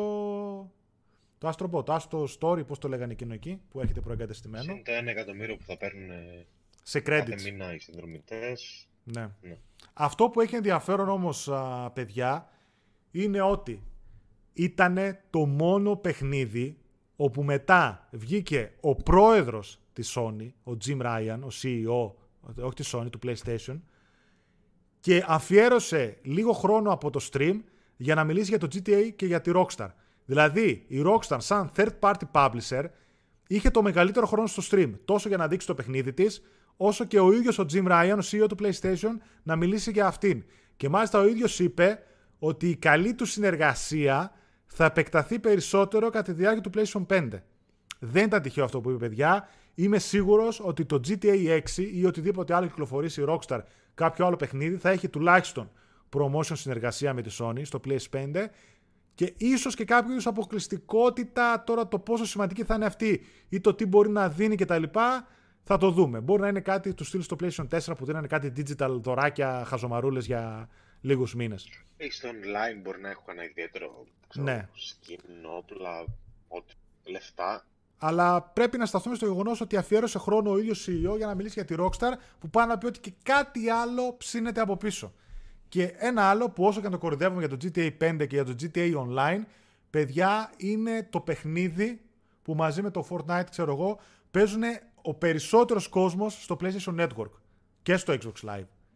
Δηλαδή καταλαβαίνετε ότι αν εκατομμύρια παίκτες παίζουν το GTA 5 στο PlayStation 3, στο PlayStation 4 κτλ. Ειδικά το online του, καταλαβαίνετε ότι τους δίνεται και ένα ένασμα ή και να είναι πολύ πιο εύκολο το transition στο να πάρει κάποιος το PlayStation 5 και ας παίζει πάλι GTA Online. Σου λέει εδώ είναι το παιχνίδι, μου το δίνουν και τζάμπα, το παίρνω και τα credits και το ένα και το άλλο και παίζω και με καλύτερα γραφικά, έχει ύψη λόγους και συνεχίζεται. Προφανώς το GTA Online, παιδιά, δεν θα πεθάνει ποτέ. Η ανάπτυξή του και η, στήριξη από τη Rockstar είναι υποδειγματική. Πες. Πότε, πότε θα πάμε για GTA 6. Εντάξει, ακόμα έχει την κότα με τα χρυσά αυγά βέβαια η, η Rockstar, αλλά αναρωτιέμαι, δηλαδή αν αυτό βγει, πότε θα βγει το 21. Ε, ναι. Πότε θα, πότε θα ανακοινωθεί το, το GTA το 6, πότε θα βγει. Εντάξει, όχι ότι είμαι φανατικός του franchise ή τίποτα τέτοιο, αλλά εντάξει, είμαι περίεργος. Πόσα χρόνια ακόμα θα βγάζει λεφτά το GTA είναι απίστευτο. Βγάζει φορτηγά με λεφτά, ρε παιδιά. Δεν πρόκειται να σταματήσει. Δεν πρόκειται. Και αυτό βέβαια είμαι σίγουρος ότι σε αντίθεση με εμάς που λέμε αυτά που λέμε, θα χαροποίησε πάρα πολύ κόσμο. Το ότι μπορεί να συνεχίσει και στη νέα κονσόλα να παίζεις το αγαπημένο του GTA, γιατί παιδιά πάει τρένο, streamers, youtubers κτλ. ασχολούνται τόσα χρόνια με αυτό. Είναι ένα φαινόμενο που δεν πρόκειται να σταματήσει. Οπότε είναι πολύ μεγάλο να έχεις μαζί σου αυτό το franchise εδώ και να λέγεσαι PlayStation 5 και να, να σε έχουν έτσι, ξέρω εγώ, τα δύο αυτά ονόματα. Πολύ μεγάλη κίνηση από τη Sony, όσο και αν σε εμάς μπορεί να φαίνεται ε, αδιάφορη, ξέρω εγώ. Και στο τέλος ε, κράτησα τα indies, παιδιά, που είπανε, τα οποία και αυτά ήταν αρκετά ε, ενδιαφέροντα, OK. Okay. Είχαν και κάποιες αποκλειστικότητες, time exclusive, δηλαδή π.χ. το Goodbye Volcano High το οποίο ήταν ένα παιχνίδι δυσδιάστατο έτσι σαν ζωγραφισμένο, σαν animation. Ένα πράγμα, χωρίς να τρελαθώ αυτό. Solar Ash, το οποίο είναι από τους δημιουργούς του Hyper Light Drifter. από ό,τι είχα. Στο stream είχαμε θέμα. Γιατί... ναι, γι' αυτό το λέω τόσο αργά. Ε, Solar... Ακούστηκε λίγο. Solar Ash. να μην το πω πιο γρήγορα. Solar Ash. Little Devil Inside, το οποίο αυτό φάνηκε ωραίο. Το Little Devil Inside από αυτά που μου αρέσανε. Αυτό είναι το ιδιαίτερο οικαστικό. Ναι. Και μαζί, με, μαζί με το Kena Bridge of Spirits. Και αυτό ήταν ωραίο, με αυτά τα μαύρα πλασματάκια που ήταν. Και αυτό φάνηκε πολύ ωραίο, με πολύ ωραία γραφικά. Και Unreal Engine. Όλα, όλα φάνηκαν πολύ ενδιαφέροντα τα indies. Ε, τα μικρολιά είχαν πολύ ωραίο οικαστικό κλασικά. Ε, δεν θυμάμαι ποιο ήταν αυτό που μου άρεσε τώρα εμένα, να ήταν αυτό το δεύτερο που είπες. Δεν συγκράτησα τον τίτλο. Δεν πειράζει, εντάξει. Ένα από αυτά τα δύο. site. Είχε μετά το Jet The Far Shore, το οποίο είναι από τους ε, Super Brothers. Αυτό ήταν καλό, επίσης. Super Brothers... Αυτό μου άρεσε. Ε, Γιώργος, ευχαριστούμε πάρα πολύ για το subscribe. Super Brothers έχουν βγάλει το Super Brothers LP στα κινητά. Είχαν κάνει πριν από χρόνια μια επιτυχία. Αυτό φάνηκε καλό. Ε, και μετά ήταν και αυτό το Bugs Nax, που ήταν το πιο περίεργο παιχνίδι, νομίζω, με τις φραουλίτσες και με τα τέτοια. Και με τα bugs που είδαμε, που ήταν από τους δημιουργούς του Octadad. Εγώ θα σκάσω τώρα να θυμηθώ πώς λέγανε. Ναι, ε, μπες, δες το άμα θες. Γενικότερα είχε και indies, τα οποία ήταν εκείνο με, το, εκείνο με το περίεργο εικαστικό μου, που ήταν έτσι πολύ σκοτεινό, ένα σαν stop motion ε, animation. Ε, αυτό, αυτό, το Little, De- αυτό το Little Devil Inside είναι, το οποίο ήταν σαν, σαν animation, κάποια γαλλικά animations, όπως λέγαμε και στο live, ναι. αυτό το ιδιαίτερο εικαστικό ναι, ναι, ναι. και φαινόταν έτσι αυτό. πολύ καλό. Αυτά να μας πούμε τα παιδιά... Είχε ωραία, είχε ωραία. Είχε ωραία και τα indies ήταν ωραία, δεν ήταν αδιάφορα, δηλαδή ήταν πρώτης γραμμής. Φαίνεται mm. να είναι πρώτης γραμμής. Ναι. Δεν ήταν indies να γεμίσει ο χρόνος. Ναι, ναι, όχι, δεν φαίνεται. Ήταν indies δηλαδή διαλεγμένα, ρε παιδί μου. Ήταν διαλεγμένα έτσι με το χέρι, ξέρω εγώ.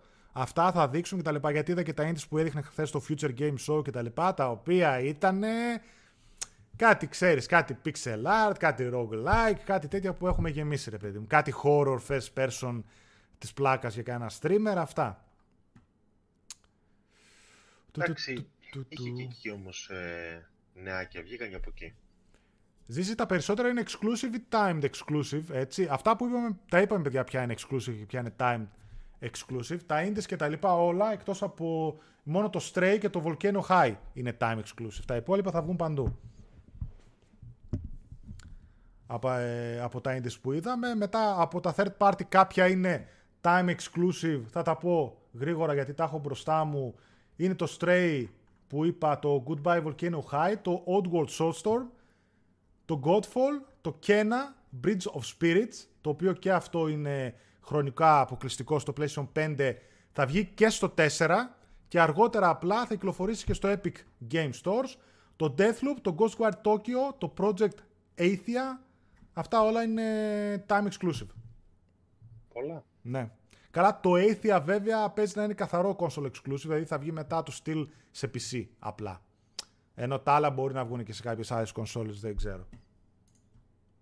Ε, πολλά. Γενικότερα έπαιξε πολύ με time exclusivity η Sony. Βέβαια είχε παίξει και η Microsoft και σε μερικά πολύ καλά έτσι που μου είχαν αρέσει κανένα δύο.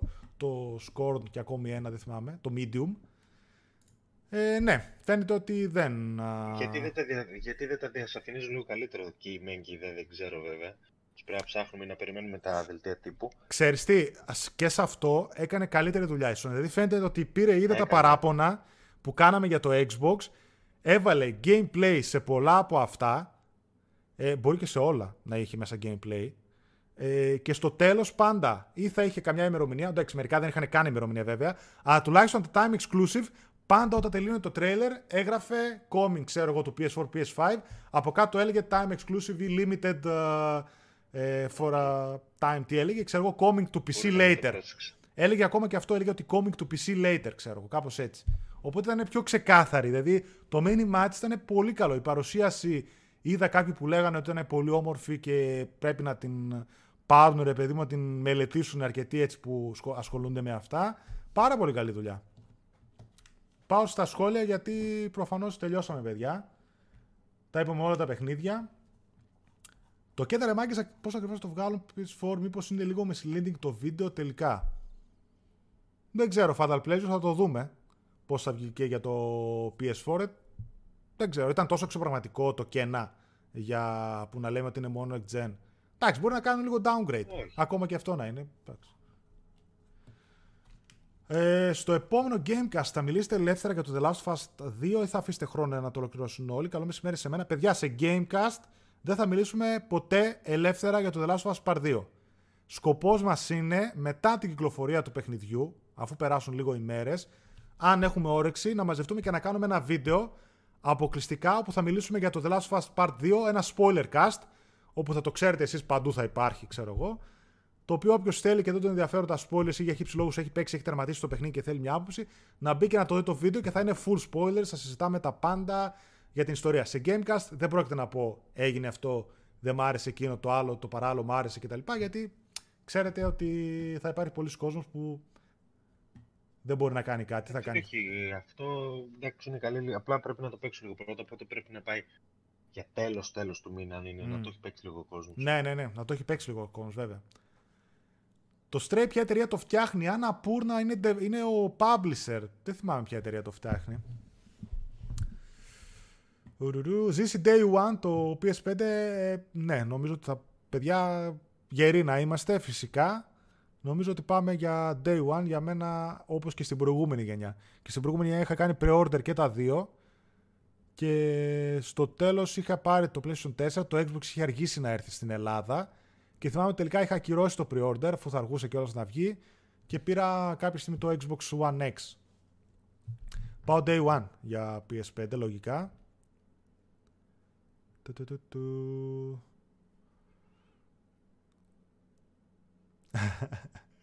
Αλλά ρε παιδες έπρεπε λέει να έρθει το 2020 για να βγάλουν game με γάτα. Είδαμε σκύλους, ποντί και καρχαρίες. Χταπόδι που θα βγάλει η Devolver Digital μου κάνει λίγο κουλό. Παιδιά υπάρχουν παιχνίδια για όλα τα γούστα. Δηλαδή άμα κάνει, άμα δεν το είδα πριν, κακώς δεν το κράτησα, ένα κολλάζ που υπήρχε. Παιχνίδια για όλες τις ηλικίες, για όλα τα γούστα, χαρακτήρες ζώα τα πάντα, πρωταγωνιστές, ανθρώπινοι χαρακτήρες, μαύροι, άσπροι, ασιάτες, straight, gay, whatever ξέρω εγώ. Υπάρχουν παιχνίδια για όλα τα γούστα. Και αυτό πρέπει, παιδιά, όπως είναι και με τον κινηματογράφο, όπως είναι και με πολλά άλλα μέσα διασκέδασης, παντού. Σχόλιο λέει για το Κένα. Το Κένα ποιο είναι, ρε, δεν το κάναμε, δεν το σχολιάσαμε. Α, το Kena Bridge of Spirits, ναι. Αυτό ήταν για μένα, παιδιά, μαζί με το ε, Little Devil Inside και το Stray, τα τρία indies που μου αρέσανε περισσότερο. Το Kena. Πάμε λίγο παρακάτω στα μηνύματά σας και σιγά σιγά να κλείσουμε. Έχει πάει και δύο η ώρα. Λοιπόν, επαναλάβω. απλά μα θες να αναφέρουμε τα του Future 2 που μου άρεσαν εμένα ανακοινώσεις. Ναι, πες εσύ. Του... Ε, τι ουσιαστικά το ένα είναι το και επέστρεψε το Twin Mirror, υπάρχει τουλάχιστον. Ναι. Της Don't Not. Don't Not, ναι. Ε, το είδα το τρέιλερ. Όχι την κάτι για όχι την κάτι για αλλά τουλάχιστον υπάρχει, γιατί μας έφαγε το Coming Soon με αυτό. Ε, πολύ ωραίο μου φαίνεται ακόμα. Ε, ε, νομίζω βελτιώθηκε κιόλας από την πρώτη φορά που το είδαμε. Ναι. Ε, και το άλλο είναι το, το release date για το τέτοιο, πώς το λένε, για το Remother ε, Broken Porcelain. Ναι. Που είναι το sequel του Tormented Fathers, νομίζω 25 Αυγούστου. Πολύ ωραίο horror. Το ναι. πρώτο. Οπότε περιμένω και το δεύτερο. Α, το Kena λένε ότι έχει στοιχεία από Breath of the Wild και ένα Fable vibe. Ναι, παιδιά, είναι ωραίο. Το PS Now θα είναι και στις δύο κονσόλες. Το PS5 λέει ένας φίλος μου. Προφανώς τάσο. Το PS Now δεν έχει να κάνει με κονσόλα και αν έχει δεν έχει drive. Το PS Now θα βγει και στο PS4 όπως είναι τώρα ενώ θα έρθει Ελλάδα και στο PlayStation 4 όταν θα έρθει θα μπορείς να το παίξεις και σε PC θα μπορείς να το παίξεις και στο PlayStation 5 θα το παίξεις και στις δύο εκδόσεις που υπάρχουν. Δεν έχει διαφορά. Το Breath of the Wild παιδιά όχι δεν το έχω τερματίσει. Έχω παίξει μόνο τις πρώτες ώρες εκεί που φεύγεις από την πρώτη περιοχή που είσαι στο Wii U τότε που το είχα και από τότε κάποια στιγμή το αγοράσω στο Switch για να το τερματίσω. Γεια σας παιδιά, το νέο Spider-Man θα έρθει στο PS4 επειδή μπήκα τώρα στο stream. Ε, αυτό το ξέρουμε. Νομίζω ότι είναι αποκλειστικά για το PlayStation 5 το Spider-Man, το Morales. Ή όχι. Δεν το παρατήρησα, ας πούμε αλήθεια. Το είχα στο μυαλό μου το βλέπω παιχνίδια του PS5, οπότε μου φάσει αυτά να τα παίξω στο PS5. Δεν το παρατήρησα. Ναι. Δεν το παρατήρησα κι εγώ, αλλά απ' την άλλη, ίσως θα μπορούσε να βγει και στο PlayStation 4, αφού είναι βασισμένο στο πρώτο παιχνίδι. Ε, ναι. Ναι. Για να δω. Εδώ λέει ότι όχι, δεν θα έρθει, λέει, απαντάει ο Fatal Pleasure για το νέο Spider-Man στο PS4.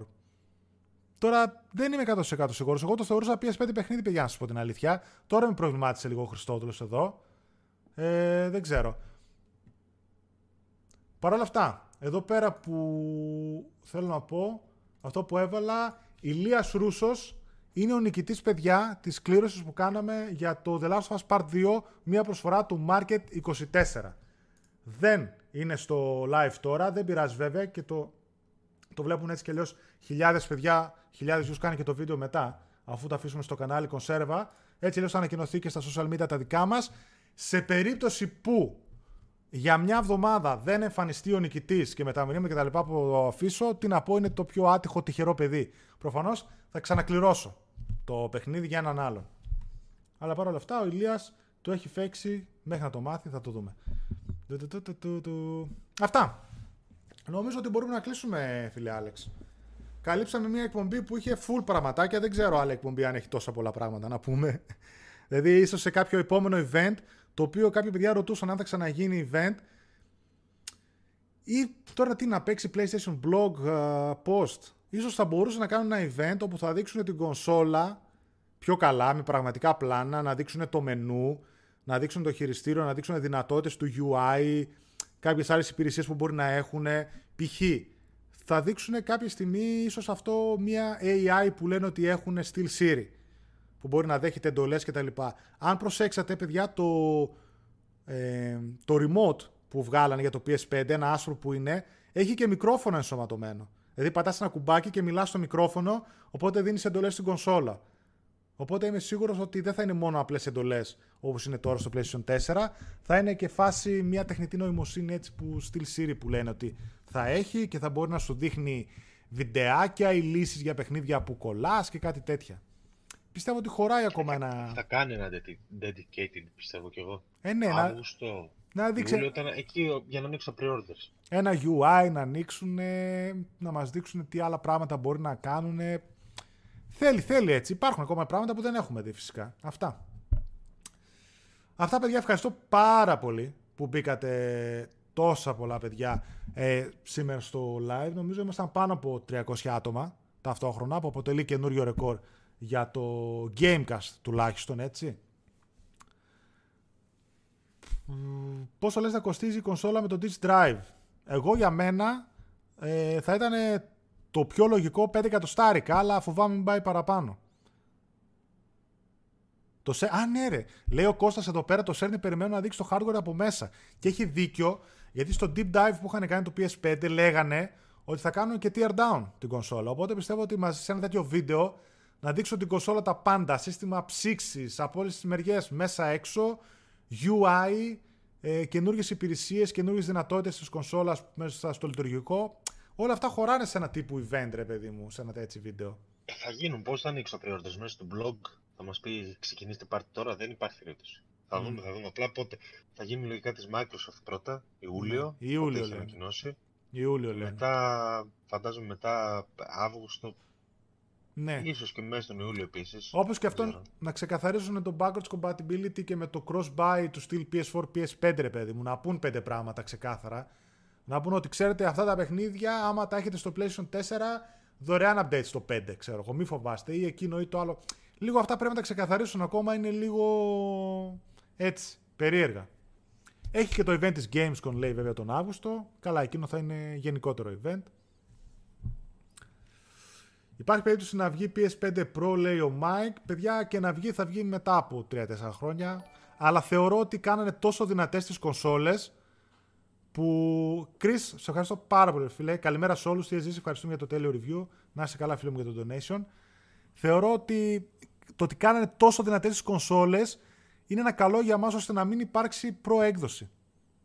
Δηλαδή, τι να βγάλουν στην προέκδοση, ρε παιδί, μετά από τρία χρόνια; Δεν θα έχει τόσο, ας πούμε, ε, νόημα. Τι μπορεί να βελτιωθεί. Τι, τι μπορεί να βελτιωθεί. Τι είναι... να κάνω, παραπάνω ε... τεραφλόps είναι τεράστιο το άλμα. Δηλαδή δεν υπάρχει λόγος. σω και γι' αυτό καμιά φορά να πούμε ότι ξέρει τι. Μπορεί να δώσω κάτι παραπάνω, να πάρω την κονσόλα τώρα, είναι λίγο πιο ακριβή από ότι τα 4 εκατοστάρικα του PS4, αλλά θα πω ρε παιδί μου ότι θα μου κρατήσει μέχρι τέλου. Τώρα το αν θα βγάλουν ένα slim μοντέλο το οποίο θα είναι απλά πιο οικονομικό με τις ίδιες δυνατότητες είναι άλλο παπά Ευαγγέλιο. Αλλά προ μοντέλο με τέτοια δυνατή κονσόλα νομίζω ότι δεν πολύ κολλάει ρε παιδί μου. Τι να πω. Δεν ξέρω, θα το δούμε παιδιά, κανείς δεν ξέρει. Πήγανε καλά πάντως και τα Pro μοντέλα που βγάλανε και τα Xbox One X, οπότε ίσως μόνο RAM, λέει ο Κώστας, άμα αναβαθμίσουν. Αλλά και πώς, ξέρω εγώ. Τέλος πάντων.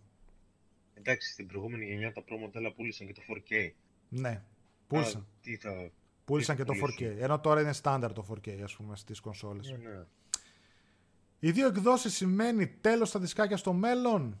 Παιδιά, αυτό δείχνει και δεν το λένε οι δύο κονσόλες, το λένε το τι παιχνίδια αγοράζεται και αγοράζουμε. Πάνω από 50% πλέον τα παιχνίδια του PS4 είναι αγορασμένα digital. Εξού και οι δύο κονσόλες, γιατί σου λέει αν το 50% του κόσμου αγοράζει μόνο ψηφιακά, να του δώσω μια κονσόλα η οποία μπορεί να είναι και λίγο πιο φθηνή, μόνο ψηφιακά και τέλος. Και πάμε προς τα εκεί. Τώρα μην κοροδευόμαστε. Κάποια στιγμή θα είναι απλά collectibles στα δισκάκια, αν υπάρχουν και αν υπάρχουν. Μπορεί κάποια στιγμή να σταματήσουν ε, να βγάζουν κονσόλες με τη drive, να μην υπάρχει επιλογή για retail. Ποιος ξέρει. Ζήσει, εγώ βλέπω 4,50 και 5 εκατοστάρικα, 5 και 5,50 και εμείς αυτό λέμε χόλι μόλι. Ότι κάπου εκεί θα παίξουν. Δηλαδή, κάποια που λέμε 6 και 6,50, ακόμα και έτσι να είναι το πράγμα, πιστεύω ότι πολύ ζόρι θα της δώσουν την τιμή, θα, θα πικραθεί κόσμος. Όσο και αν τη δικολογούν την τιμή οι κονσόλες, με τίποτα. Την έχει ξαναβατήσει η Sony, ξέρει ότι 6 εκατοστάρικα είναι πολύ μακριά από το μέσο gamer και το μέσο καταναλωτή. Αυτά νομίζω ότι πρέπει να κλείσουμε. Άλεξ, χαίρετησε το κοινό σου. Ευχαριστούμε παιδιά για όλα. Το κοινό μου. Ε, ναι, ναι. Όχι, δεν το κοινό του Gamecast. Το κοινό του Gamecast και του PSR. Καλά περνάτε. Καλά ναι. περνάτε τις Κυριακές τελικά. ωραία είναι, ρε, ωραία είναι. Ευτυχώς τώρα είχαμε και πολλοί πράγματα να πούμε που πέρασε ένα δύο ώρο και νερό, ας Δεν κατάλαβα τίποτα. Τώρα, ποιος ξέρει πάλι. Ναι. Αυτά. Να δούμε, παιδιά, τι έρχονται και τις επόμενες εβδομάδες. Νομίζω είχαν κάτι event, κάτι cyberpunk, κάτι τέτοια που είχαν πάρει αναβολή, δεν ξέρω για πότε είναι.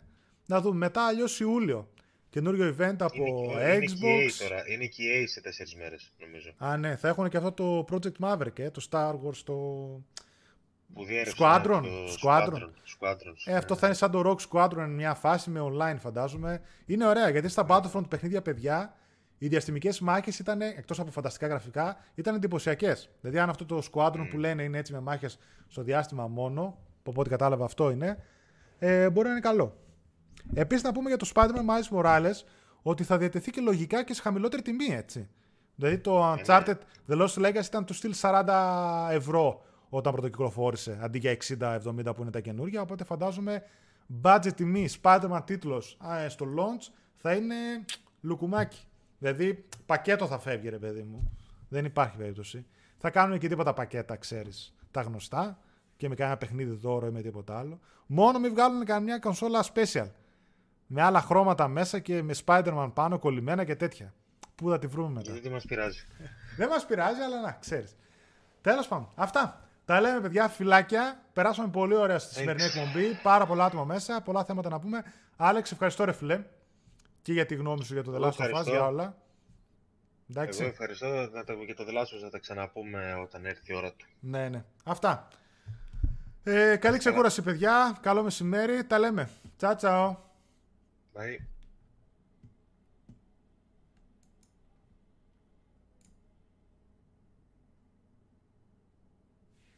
Τέλος.